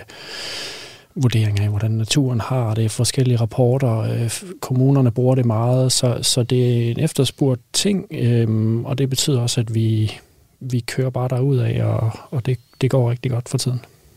Hvem betaler for det? Det gør Miljøstyrelsen. Goodie. Øh, altså, det... Jeg har jo i hvert fald bemærket, at der har været noget polemik om rødlisten. Der har været nogle kritiske stemmer frem om, og kan man nu stole på den der rødliste? Og øh, det passer jo ikke, at arterne er blevet mere truet. Det er jo bare fordi, at Aarhus Universitet har fiflet med rødlisten og sådan noget. Men altså, mm. kan vi ikke lige tage dem up front? Øh, for det første, kan man stole på rødlisten? Ja, det, så overordnet set, så kan man godt. Altså, der er, rødlisten bliver jo lavet efter nogle internationale kriterier, som en række forskere og forskellige andre folk med, med faglig indsigt har lavet, og som man er blevet enige om, fordi de giver god mening, når man skal vurdere, hvor troede arter er. Det er de kriterier, der ligger til grund for rødlistevurderingerne, øh, og dem, som, som vi retter sig efter. Derudover så har vi jo en øh, grundig kvalitetssikring, øh, så, så på den måde så gør vi alt det, vi kan for at lave de mest retvisende vurderinger. Og når det så er sagt, så er det jo af naturvurderinger. Og i det ord ligger der jo, at det er ikke fakta. Så det betyder, at det er baseret på den tilgængelige viden, der er på vurderingstidspunktet, det bedst mulige bud på, hvor troet art er. Og når man så sammenlægger det i et samlet billede og kigger på mange arter på en gang, så, så fjerner man en, stor, en stor del af hvad skal man sige, den, den usikkerhed, der eventuelt måtte være om enkeltvurderinger, og så får man et ret, retvisende billede for, hvordan det ser ud. Men altså, hvis nu jeg gerne vil have et billede af, hvor rødlistet en, en æderkop er, kan jeg så bare ikke, kan jeg ikke bare tælle dem? Altså år efter år, og så finde ud af, om det går frem, eller om det går tilbage? Jo, det kan du godt, hvis du har tid nok, og du kan identificere dem, og du ja, ved, hvor du skal kigge hen. Man kan jo ikke øh, overvåge øh, alle artens individers øh, gøren og laden, for eksempel for en æderkop. Det kan man med en ulv måske, hvis der kun er en 20 stykker eller sådan noget eller andet, men det er svært at gøre det med, med ret mange andre arter end den, faktisk. Er der, er der nogle arter, man, man, hvor man faktisk tæller dem næsten? Eller er det, er det ligesom alle arter, der bare er baseret på skøn? Altså, de data, vi bruger, er jo, det er jo en, en, hvad skal man sige, en, en bred vifte af forskellige data, og der er også tælledata. Altså, fuglene bliver jo, bliver jo talt, øh, ulven der bliver talt, og der er forskellige andre arter, som, hvor man også har tællinger, og hvor man går ud og kigger, hvor, hvordan er udviklingen på forskellige kendte lokaliteter for de her arter. Mm. Øh, men der er jo også tilfældige observationer, hvor, hvor uh, amatører, eller øh, det kunne også være mig, eller andre forskere, tilfældigt ser arter i naturen og indberetter dem på, på den her arter.dk-portal mm. for eksempel, eller det kan være data fra øh, kommunernes øh, besigtigelser, det kan være data fra Miljøstyrelsens naturovervågning, hvor de også øh, ja, lægger alle de her data ind i en stor database. Så, så det er jo alle mulige slags data, vi inddrager i vores arbejde med rødlisten. Altså jeg vil sige, jeg, jeg vil nødig, øh, jeg vil nødig ud og tælle nogle af de der øh, rødlistede svampearter, som er indimellem indrapporterer, mm. ikke? fordi at man skal være der lige i de 14 dage, hvor de er over mm. jorden. Altså, øh, og man kan ikke være alle steder. Og nu er svampene måske også en af de allersværeste organismegrupper, fordi størstedelen af den findes under jorden, så den er mm. rigtig svær at se, hvis ikke den lige kigger op. Mm. Ja, ja, men der er også insekter i min have, som, hvor jeg tænker, at det var lidt tilfældigt, at jeg lige i år mm. fik set, at der stadigvæk er guldhale, fordi de flyver ikke så, de kommer ikke så meget ned til blomsterne, og sådan noget. de flyver lidt op i buskene og træerne og sådan noget, den der sommerfugl. Ikke? Øhm, så der var jeg lige heldig at se den to gange i år, så nu ved jeg, at den stadigvæk er der. Ja. Jeg kunne også have misset den. Ja. Okay. Øhm, altså, det andet spørgsmål, er arterne så blevet mere eller mindre truet fra 2010 til 2019? Det har ja. jo også været øh, sådan rimelig diskuteret og kritiseret. Ja, det har det. Altså, vi, vi bruger, der er jo, IUCN har jo sammen med en, en række forskere lavet det her, der hedder et rødlisteindeks, og det er igen en måde, hvor man har besluttet sig for, hvordan sammenligner man to rødlister. Fordi det, der er med det, det er, at rødlisten laver man altid på en måde, så den er så retvisende som muligt for hver art. Og det betyder, at nogle gange så er man nødt til at bide en fejl i sig, som man begik sidste gang, for eksempel. Så man er nødt til at sige, at mm, vi har faktisk misset noget, noget data her. Der var, der var faktisk nogle populationer, som vi ikke kendte til sidste gang. Og det faktum, at vi nu kender til dem, det rykker på vurderingen. Så nu gik den måske fra at være truet til at være sårbar. Mm. Men i virkeligheden har den jo ikke uden naturen gået fra at være truet til at være sårbar. Den har det bare ligesom den plejer at have det. Mm. Og det betyder, at man skal jo, når man sammenligner rødlister, så skal man have noget viden om, om de ændringer, der er sket for arterne er reelle, altså om de afspejler reelle ændringer i naturen, eller om de ikke gør. Mm. Og det er faktisk en del af vores rødlistevurderinger, at vi spørger eksperterne om, hvis der har været en ændring i kategorien, altså i hvor truet den er, skyldes det så reelle ændringer ude i naturen, eller er det faktisk, fordi der skete en fejl sidste gang, mm. eller er det, fordi der er kommet bedre data, eller er der nogle andre årsager, der kan forklare det? Altså, vi, vi var jo på øh, vildsportsreportage til øh, Jasborg Dyrehave, ja. og der så vi den her flammeporsvamp, og som Jakob sagde, at den er under udbredelse i Danmark. Så mm. den er bare blevet mere almindelig, så den, mm. den startede ligesom med at være rødlistet, og så er den så blevet, mm. ja, måske er den least concern nu, det ved jeg ikke, men den er i hvert fald ikke, ikke længere øh, så, så sjældent. Nej. Og, men for hvis man lige, altså hvis vi bare skal gøre den der færdig med rødlisteindekset, så når vi så sammenligner de to, rødliste, de to rødlister, den fra 10 og den fra 19, så bruger vi det her indeks, hvor vi faktisk tager højde for de her ting. Så, så fordi hvis man kigger bare på, på ændringerne i kategorierne, så begår man en fejl, fordi at man, man kommer til at sammenligne ære, øh, æbler med bananer, fordi der netop er nogle af dem, der har ændret kategori af alle mulige andre årsager end, end reelle årsager. Mm. Og så derfor så, det vi ser, når vi sammenligner det, dem, det er, at, øhm, at naturen, altså arterne har fået den en lille smule dårligere mm. fra 2010 til 2019, det vil sige, at de er blevet en lille bitte smule mere troet. Mm.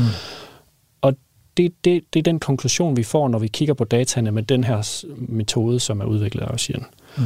Og udover det, så har vi lavet en statistisk test af det, som også viser, at det faktisk ikke bare er tilfældigt, at vi ser den her lille ændring. Mm. Så, så, så hovedkonklusionen er, at arterne har fået den en lille smule dårligere. Og nu siger du en lille smule og en lille bitte smule og sådan noget. Det lyder jo ikke særlig alvorligt. Altså, Nej. Hvis vi taler om en biodiversitetskrise og den sjette masseuddøen ja. og sådan noget. Ja, og der skal man bare huske lige at tage tidsperspektivet med i betragtning, fordi arter, de fleste arter, de uddør ikke bare fra den ene dag til den anden. Så, så når man kan se en lille ændring på 10 år, så er det faktisk, efter min bedste faglige vurdering, ret alvorligt. Altså det, så er det faktisk så, så, så, er det, så er der noget at komme efter. Mm. Øh, så kan det godt være, det lyder som om det ikke er så meget, men det er det faktisk, hvis man, hvis man tænker på, hvor hurtigt tingene de sker i naturen. Det, det er jo også en lille ændring på et tidspunkt, hvor vi allerede er verdens mest opdyrkede land. Det er rigtigt, ja. Med mindst vild natur og ja. så videre, ikke? Så. Og det er også vigtigt at huske, at, at rødlisten, den kigger jo kun tilbage i de seneste perioder, så, så, så vi ser ikke på, om arter er gået tilbage fra 1900-tallet for eksempel. Nej. Så, så, så tabet af natur som følge af, at Danmark er blevet et landbrugsland, det er på en eller anden måde ikke det, Nej. rødlisten fortæller. Nej, det er den aktuelle status, ja. og ikke hvordan den har været siden historiske tid. Okay, men så har der været øh, rødlistekoncert på Tyrkis. Der har vi været afsted her i, øh, det var faktisk, øh, Andrew var afsted øh, flere gange på den her, øh, til den her rødlistekoncert, nede på spillestedet Tyrkis. Øh, ja. Var du dernede? Nej. Vidste du, at der var sådan en rødlistekoncert? Ja, det gjorde jeg. Jeg var også inviteret. Du var simpelthen også inviteret, men det lukkede ikke? Nej, altså, det er jo, det ligger jo lidt fjern fra mig, fordi den måde, jeg arbejder med det på, det er jo, jeg har også den der videnskabelige tilgang, og det her, det var så måske det, man kan kalde en lidt mere kunstnerisk tilgang til det. Øhm, så jeg synes jo måske, det var sådan lidt, ja, det, er ikke lige, det var ikke lige mig. Og nu bliver lytterne så snydt for, for sådan et lidt svedent grin, du, du stopper der om munden. Øh, okay, men altså, går du ikke, kan du ikke lide musik? Jo da, jo, bestemt. Jeg har ovenikæbet oplevet, at du, du synger ikke engang falsk. så du Nå. Så, så, øh, så det, var den, det, det, var, det var den der mærkelige sammenblanding mellem videnskab ja. og, som ja. du synes var sådan lidt kunstigt, eller hvad det var? Ja, det er det jo. Altså, jeg, jeg, jeg skal jo lige jeg er jo, hvad skal man sige, forsker, og det, der er jo nogle... Så, så man skal jo have tillid til det, jeg siger, og det, jeg gør, og den måde, jeg arbejder på, på en eller anden måde. Og det kan man selvfølgelig godt have, selvom jeg går til en eller anden rødliste-koncert øh, eller ej, men ja, jeg synes bare, det lå lidt for langt fra min daglige hverdags. Okay, jeg fornemmer, at der også er lidt med prøve at holde afstand til aktivisme, så man ikke ja, bliver aktivist det er som faktisk, forsker. det er nok faktisk meget godt sagt, ja. Okay. Men, øh, men altså, hvad tænker du om i øvrigt om ideen om at levendegøre biodiversitetskrisen sådan med oplæsning og non-stop mm. musikimprovisation og sådan noget? Altså, jeg tror, jeg synes, eller ikke jeg tror, jeg mener, at jeg synes, at, at alle de ting, som kan øhm, skabe fokus på det, jeg laver i min, i min dagligdag og mit arbejde, det synes jeg, der er fedt. Så, så, så det synes jeg, der er en super god idé. Okay, så andre må gerne gøre det. Du holder dig ligesom din stil lidt ren her. Jeg beslutter mig i hvert fald for, om det er noget, jeg synes, øh, jeg skal deltage i eller ej. Ja. Du er lidt nysgerrig på at høre første time af Vildspor, kan man godt mærke. ja, selvfølgelig skal jeg høre det. Okay. Øh, vi, øh, jeg har besøg her af Jesper Moslund fra Aarhus Universitet, seniorforsker øh, og øh, kollega. Og det er Jesper Moslund, der er ansvarlig for øh, den danske rødliste. Øh, jeg kunne godt tænke mig at stille dig nogle spørgsmål om de der rødlistede arter. Mm. Fordi en ting er jo at læse dem op til sådan en koncert der, men, men vi vil gerne vide lidt mere videnskabeligt om dem. Øh, hvilke slags arter er egentlig mest truet i Danmark? Kan man sige noget om det? Ja, det kan man godt. Det, men det er sådan lidt en, øh, en... Det er ikke sådan en enkelt historie, man lige kan fortælle, men, men, men hvis vi skal fremhæve nogle af de ting, der gør arterne troede, så er det blandt andet arter, som på et eller andet tidspunkt i deres livscyklus er afhængige af andre arter, som er sjældne. Så, så hvis man har den her øh, afhængighed af andre arter, og de andre arter, som man er afhængig af, de ikke er ret udbredte, så har man et problem. Så er det svært at være den art, der er afhængig af de andre. Og nu tænker jeg så lige på, på sommerfugle, hvis larver spiser planter, for eksempel. Ikke? Så hvis de så spiser en plante, der er blevet sjælden, så kan de være kommet ud i problemer. Ja. Det kunne også være, øh, jeg tænker også på den her blåhatvipsebi, der parasiterer på blåhat. Jordbi, Jordbi som udnytter planten blåhat. Ja. Blåhat er slet ikke truet. Den er jo livskraftig, men jo for, altså, gået tilbage i historisk tid. Ja. Og så er der blåhat jordbi. Jeg kan faktisk ikke huske. Måske er den nær truet. Ja, jeg kan, det kan jeg heller ikke. Jeg kan Nej, ikke huske. det kan vi ikke huske. Det kan man slå op i ja. rødlisten. Ja. Øh, men den er i hvert fald afhængig af at samle sin pollen på blåhat. Ja. Øh, ikke nogen super almindelig bi. Og så er der så en bi, der kun kan leve på at parasitere blåhat jordbi. Præcis. Ja. Og den er truet. Ja. Blåhat vepsebi. Ja. Ja. Og, det, og, og så kan man jo også finde eksempler på arter, som er afhængige af andre arter, for eksempel nellens takvinge, som er, øh, som er afhængig af, af stor nelle, som jo findes vidt udbredt overalt. Ja, så har man så, det godt. Så, så, og, og den er jo livskraftig, så det er jo ikke, fordi, det er jo ikke bare fordi, man er afhængig af andre arter, at man mm. nødvendigvis er troet, men hvis man er afhængig af andre arter, som også er sjældne eller troede, mm. så, så det, det er opskriften på at blive troet, en af dem. Og andre opskrifter, det kan være, øh, at man, øhm, at man lever på et levested, hvor der er meget lidt næring. Det er for eksempel sådan noget fattig sandjord, eller mm. øh, kalk, hvad hedder det, sådan noget næringsfattig kalk, kalkkær og sådan nogle ting der. De, så, så hvis man sådan skal være lidt mere generelt, så kan man sige, de, de arter, som har tilpasset sig levesteder, som er sjældne i Danmark, Mm. Det er også typisk dem, der bliver troet. Og det siger du, det er næringsfattige levesteder, levesteder med rent vand Ja, og øh, store gamle træer. ja. Okay. Øh, Lorte. Og lorte, ja. Ådsler. Mm. Øhm, så nu nævnte jeg også, nu nævnte jeg ligesom sommerfugle og bier. Også fordi der har været talt meget om de her flyvende insekter. Øh, men, men har der også været talt for meget om flyvende insekter? Eller er det, er, er det en, nogle relevante steder at finde de her arter? Altså sommerfugle, bier, Mm, Nej, jeg synes ikke, der har været talt for meget om dem. Altså, sommerfuglene, det er jo, den, det er jo måske den gruppe af alle dem. Det, kan godt være, det er, fordi vi kender den bedst, men det er i hvert fald en af de grupper, som er gået hurtigst tilbage Mm. af alle dem, vi kender. Det Mm. mm. er bare gået lodret ned ad bakke de sidste forholdsvis mange år. Okay, men kan man så også bruge rødlisten til at svare på, hvorfor? Hvorfor det? Ja, det kan man. Øhm, når eksperterne laver vurderinger, så angiver de faktisk også øh, levestederne for de her arter, og de angiver også, hvad for nogle trusler Mm. de kender, Mm. som er imod de her arter. Så det kan man gå ind og slå op. Hvis man har en eller anden art, og man tænker, øh, jeg kunne godt tænke mig at vide, øh, hvad er det egentlig, der tror den her art, så kan man gå ind på rådlisten og finde den information. Men det er jo ikke nødvendigvis baseret på forskning. Nej, det er så sådan en... Og, det, og det, nogle gange så ser vi eksperter, som ved rigtig meget om, hvor arterne er, men som øh, ja, måske ikke lige helt har super godt styr på alle de der trusler der. Øh, så det er jo en ekspertvurdering, og, og det er jo ikke, som du siger, videnskabeligt baseret. Mm. Det, det er jo noget, vi spørger om dem som en supplerende information. Okay. Men man kan jo bruge levestederne til at kigge, altså der kan man jo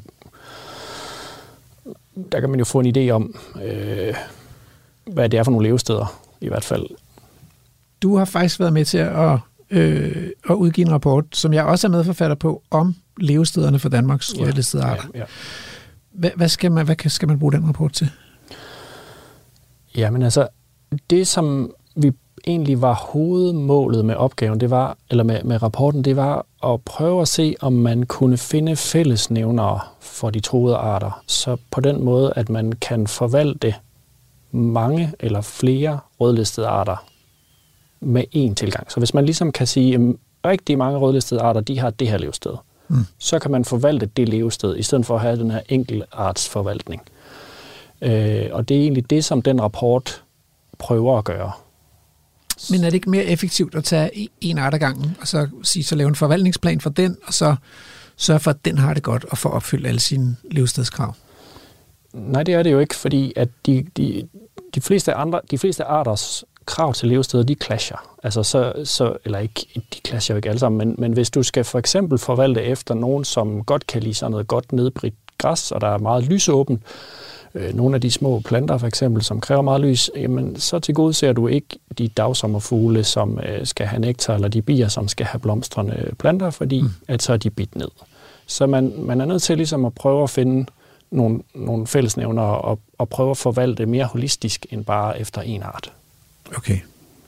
Det, det er selvfølgelig også, hvor mange, hvor mange arter er det egentlig, der er rødlistet i Danmark? Øh, altså det, så så vi, vi bruger jo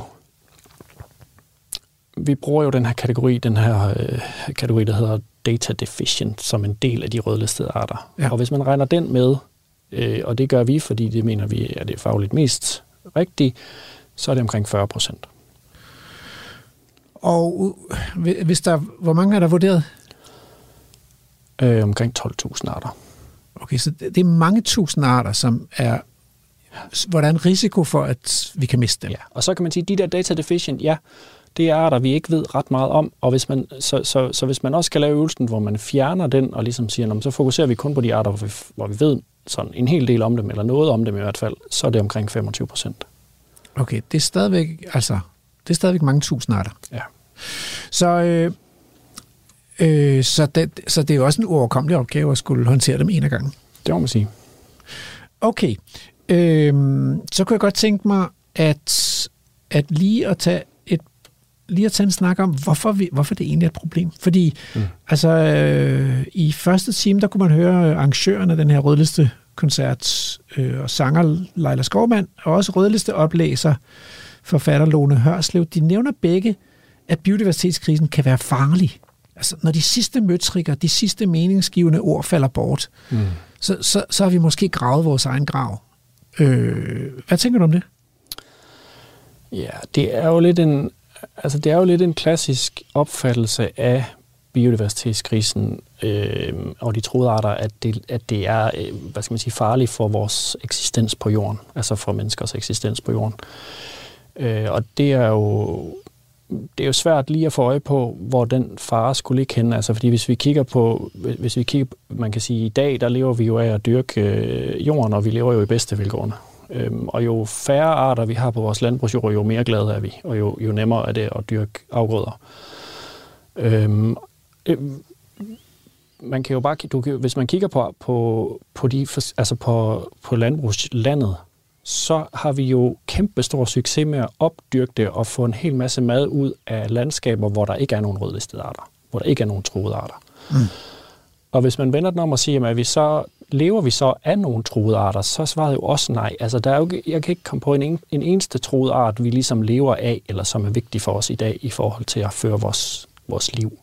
Der er nogle af dem, vi, få af dem, vi spiser. Ålen er vel det klassiske eksempel. Sådan noget, Det er en røget ål Ja, der, ikke? det er rigtigt.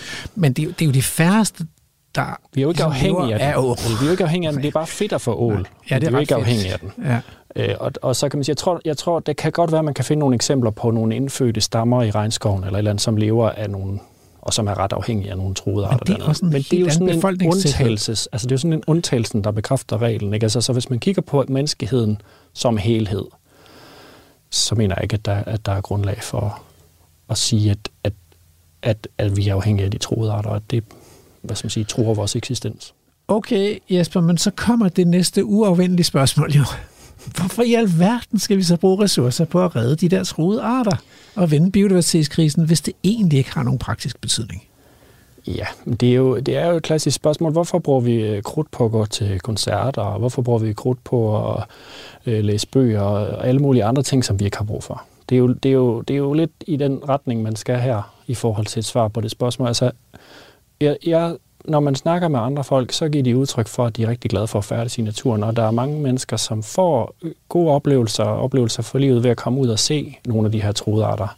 Tag for eksempel folk, som tager på safari, eller hvad ved jeg, ikke også? Altså, så der er jo bare mange mennesker, som rigtig godt kan lide at færdes i naturen, og jeg tror, det er der svaret ligger. Det, det er en, hvad kan vi kalde det, en, en skønhed eller en øh, livsbekræftende begivenhed at færdes i naturen og se de her mange arter, der udfolder deres liv.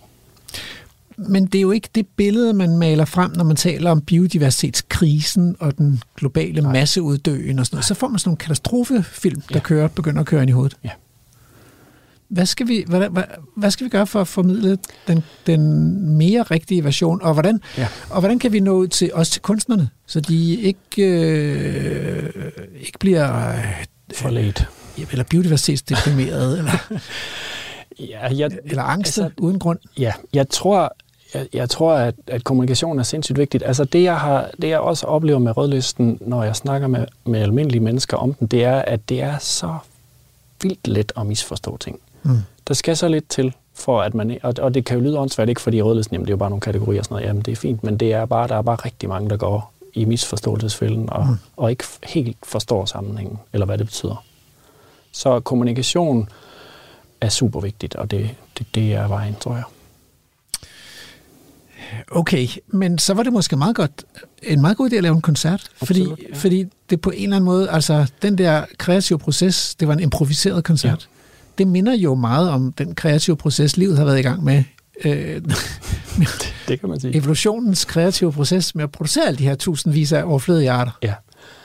Og det er jo klart, at hvis man laver sådan noget, og man formår at lokke 50.000 til, eller, eller måske lidt færre kan gøre det, så, så får man jo oplyst om de her ting, eller i hvert fald, folk er i hvert fald gjort opmærksom på de her ting. Men nu var der altså ikke 50.000, øh, så den næste den skal holdes i parken. Parken Entertainment skal, skal gøre noget ved det her, altså biodiversitetskrisen. Ja. Så var en måske nogle lidt større kunstnere. Ja. ja, det ved jeg ikke. Jeg ved ikke, hvem der var der. Nå nej, men nogen, der kan trække øh, nogle flere tusind øh, publikummer. Ja.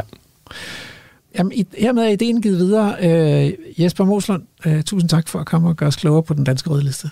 Velbekomme. Så er det tid til fortidens kæmper, og dagens kæmpe adskiller sig fra mange af de tidligere i serien ved, at vi sagtens kan få sådan nogen tilbage igen i Danmark. Er det ikke bare wonderful?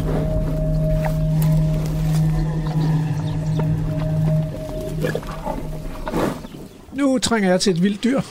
Hvad kan jeg få? Jamen, øh, hvad med en leopard? Ja, det skal vi have. Jeg vild med leoparder. Jeg har set leoparder på, øh, på safari-rejse øh, til øh, Okavango-deltaget i Botswana. Der så vi leoparder. Det er prægtige dyr. Ekstremt smukke, ekstremt graciøse, elegante og også lidt lusket, ikke? Altså, når man ligesom ikke kunne holde sig længere midt om natten i den der åbne teltlejr og skulle ud og tisse, så lå man lige og ventede og drejede sig en halvanden times tid, ikke? Fordi ja, bare tanken om, at der udenfor, der er der også leoparder. Men det var jo i øh, Afrika. Ja. Men du vil hævde, at, at leoparden også er et relevant dyr, når vi snakker dansk natur. Ja, i hvert fald europæisk natur. Ja. Den har jo levet i Europa. Ved man noget om, hvor udbredt den har været i Europa, og hvornår var det? Øhm, Den forsvinder i der lige omkring istidens slutning. Øh, måske senest i Spanien. Det er der noget, der tyder på i hvert fald. Men den, øh, den går langt tilbage i, øh, i Europa i tid. Er der noget med, at leoparder og jaguarer og sådan noget, de er relativt tæt beslægtet, eller hvordan, hvordan ligger det? Ved du det? Nej, det ved jeg ikke. Nej, vi må snakke med nogle øh, kattedyr ja, specialister ja. her. Øh, men, øh, men et relativt udbredt dyr. Ja. Har de også haft leoparder i Nordamerika, eller er det jaguarerne og pumaerne, der regerer derovre? Ved du det? Ja, men det er det. Ja. Og så havde de jo også homoterium derovre. Ja. Godt. Så Men vi har haft leoparder. vi har haft leoparder. Og løver. Og huleløver. Ja. Men, øh, og de har godt kunne være der sammen, altså, så det, det begynder jo at tage form, den europæiske fauna, af noget, der minder utrolig meget om en afrikansk savannefauna. Ja. Og det er jo det, er jo det måske de færreste tænker på, øh, at går vi bare 100.000 år tilbage i tid, så, øh, så var den europæiske natur helt, helt anderledes end i dag. Men det er en vild tanke, fordi, fordi øh, så var de der jo sammen, så vi ved jo godt, at der var bison, og der har været elge, og der har været urokser, der har været vildhester og sådan noget, men de har været der sammen med de der dyr, som vi forbinder, altså som vi tænker er afrikanske dyr. Mm. Leoparder og løver og næsehorn og elefanter. Ja. Og hvad, så er det samme historie med leopardernes uddøen fra Europa? Ved man noget om det? Nej, altså den er jo altså den er jo også afbildet i, i nogle hulemalerier. Så, så den, øh, mm. eller i hvert fald man mener, at der også er, ja. er afbildet af afbildninger af leoparder. Ja. Øhm, vi ved jo ikke, hvorfor den er forsvundet. Nej. Øh, men der er jo mange dyr, der forsvinder øh, lige omkring slutningen af istiden, hvor vi jo også bliver mange flere mennesker. Ja. Og, øh, og den har jo formentlig også udgjort en, en trussel. Det var jo, skal man sige, en slags usynlig dræber. Øh, den er jo, den kan jo leve, øh, hvor der er mennesker, uden at man overhovedet ser den. Ja. Ja, fordi hvordan, hvad ved vi om mu- muligheden for at sameksistere med leopard? Jamen, de er relativt gode. Øh, I Mumbai i Indien, der lever der, jeg tror det er 40 øh, leoparder inde i en park i, i byen Mumbai i Indien. Okay, skal vi gå over og spise frokost i parken? Nej, mm. ved du hvad, skal vi ikke bare tage den ned på caféen? Øhm. Men, men øh, hvordan det? Hvordan kan, man, hvordan kan man dele en stor by med leoparder? Det virker som... Ja, men altså mennesker, de, mennesker lever om dagen, ja. og leoparderne, de lever om natten. Men hvad lever de af om natten? Pizza? Ja. Rester? Nej. Og nok ikke i Mumbai. Og det er hunde. Primært hunde. Det er en stor del af, af deres menu. Det er hunde. Altså gadehunde og også folks egne hunde. Men det er måske meget godt altså. Det er vel et af de steder i verden, hvor der kan være risiko for hundegalskab, så det er ja. måske meget godt at få tyndt lidt ud i de der hunde. Ja, men øh, der er faktisk også lavet nogle beregninger lige præcis på det, hvor meget øh, den her tjenesteydelse egentlig betyder, og hvad den sådan, øh, kan opgøres til i kroner og øre. Sygt. Eller undskyld, øh, vildt. Ja, ja. Så, så, så det, leoparderne er, er, er sådan en slags øh, øh, oprydning, altså udsmider. Ja. ja. Som agerer om natten, og, og inderne sover. Der ryger jo selvfølgelig et menneske i ny og næ. Jeg skulle lige til at spørge, ja. altså, øh, hvis nu det kommer over en leopard, og den er sulten, og der kommer en, et menneske forbi, ja. så er det jo også kød. Så er det også kød. Og et bytte. Men hvad gør man så med den leopard der? Altså i, i Indien, der har man den politik, at de dyr, der angriber og dræber mennesker, de ryger i, øh, i bur. Ja. ja. Øh, og det gør man med løver, og det gør man med tiger. Der er selvfølgelig også nogen, der bliver slået ihjel. Øh, men typisk så ryger de i bur resten af deres liv. Okay. Så det er en streg, man ikke skal krydse, hvis man gerne vil klare sig som vildt dyr. Ja. Hvor, hvor langt væk skal man øh, fra øh, Europa i dag for at finde vildlevende leopard? Øh, Kaukasus. Det er dem der, man kalder amur-leoparder, er det ikke det, der lever? Nå, Eller det er det måske ikke? Nej, det er endnu længere over. Okay. Men de lever jo i et øh, klima, som er koldere med vores dem, altså i Amur. Ja. Øh, ja. Øh, Sibirien, deroppe, der er, der er jo ret koldt om vinteren. Så de så kan det... sagtens klare kulde. Præcis. Det er jo det, man skal passe lidt på, hvis man, hvis man regner med arters kendte udbredelsesområde. Fordi det kan allerede være, der kan de allerede være fortrængt fra visse steder af mennesker. Ikke? Mm. Så det er, svært at, det er svært at vide, før man har prøvet af, hvor de kan leve hen. Altså de bliver jo øh, både i Tyrkiet og, øh, og kan man sige, nord for det Kaspiske hav, så bliver de jo observeret, hvad jeg tænker, det er sådan noget som en 600-700 kilometer fra Europas grænse. Ja. Der er de sådan set. Så, så det er jo en, det er jo en art, vi måske kan gøre os håb om, at vi får tilbage inden og i en overskuelig fremtid i hvert fald. De kan sikkert løbe ret langt, sådan nogle. Altså i hvert fald, øh, hannerne, de øh, har et stort territorium, og ja. de, øh, de rejser meget. Så er det pludselig øh, en helt anden business at være ulv ja. hvis, hvis man skal tage, kigge sig over nakken efter leoparder. Ja. ja. Tak for endnu et vilddyr. Selv tak. Du lytter til Vildspor på Radio 4. Når man så kommer med sådan en undersøgelse, der viser, at biodiversiteten er i stadig tilbagegang, så er det, journalisterne spørger. Eller så spørger de ikke engang, de spidsvinkler bare. De vil gerne vide, hvad det betyder for os mennesker. Og så tænker de insektagetteren, planetens bæreevne, økosystem, kollaps. Og så må man skuffe dem, fordi øh, nej, biodiversiteten er ikke vores livsforsikringspolice. Det er noget sludder. Og i øvrigt er biodiversiteten, øh, bio, øh, biodiversitetens livsforsikringspolice et utroligt grimt ord for noget så skønt som vild natur. Altså, den der livsforsikringspolice, ikke? det handler jo om vores sunde fornuft. Vores skældende evne. Det er det, der er vores livsforsikringspolice. Hvis vi undgår og vil undgå at blive slået ihjel i trafikken, hvis vi vil undgå at spise en grøn fluesvamp, hvis vi vil undgå for højt blodtryk, hvis vi vil håndtere ældrebyrden, hvis vi vil undgå at forgælde os, hvis vi vil modvirke klimakrisen, jamen så skal vi altså ikke satse på, at biodiversiteten eller de truede arter kommer og gør det for os. Vi skal satse benhårdt på vores skældneevne. evne. Evnen til rationelt at skelne mellem godt og ondt, giftigt og spiseligt, gavnligt og skadeligt, skadeligt, fornuftigt og ufornuftigt, retvisende og misvisende, og så videre. Det er ikke engang sådan, at vi kan konkludere, at økosystemer, hvor biodiversiteten er lille, fungerer dårligt for os mennesker, sammenlignet med økosystemer, hvor biodiversiteten er høj. Tværtimod, så består vores nyttiggørelse af naturens ressourcer jo ofte i en bekæmpelse af biodiversitet til fordel for en monoton afgrøde, som vi dernæst høster udbyttet af.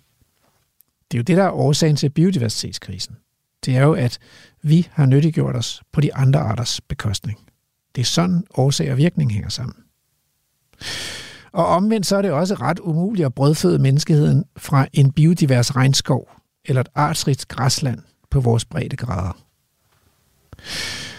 Det er også en grund til, at man sender alene i vildmarken op nordpå, hvor der er lav biodiversitet.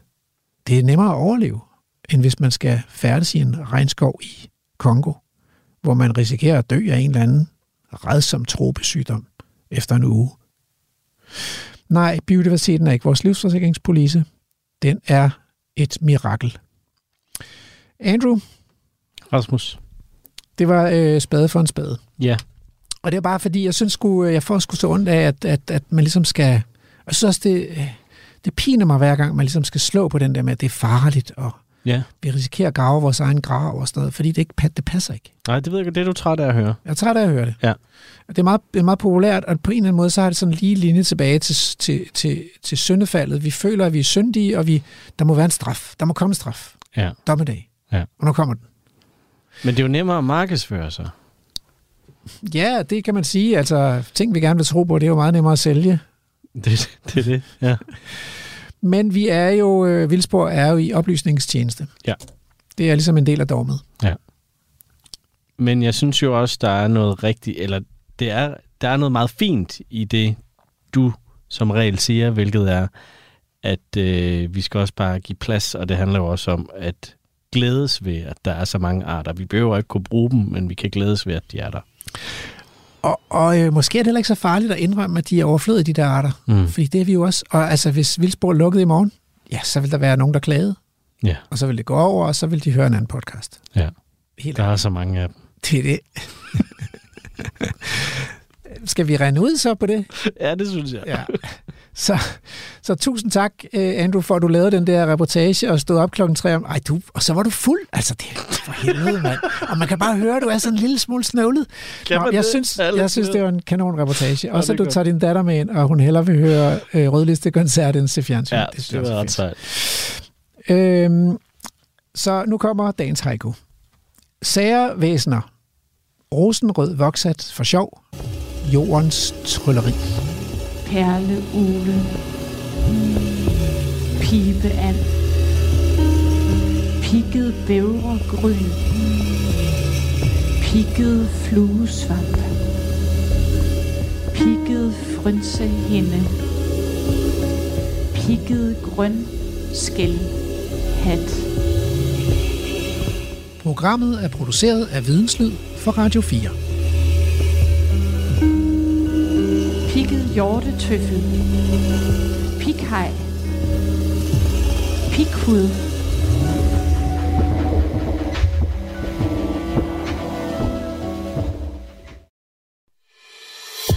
Du har lyttet til en podcast fra Radio 4.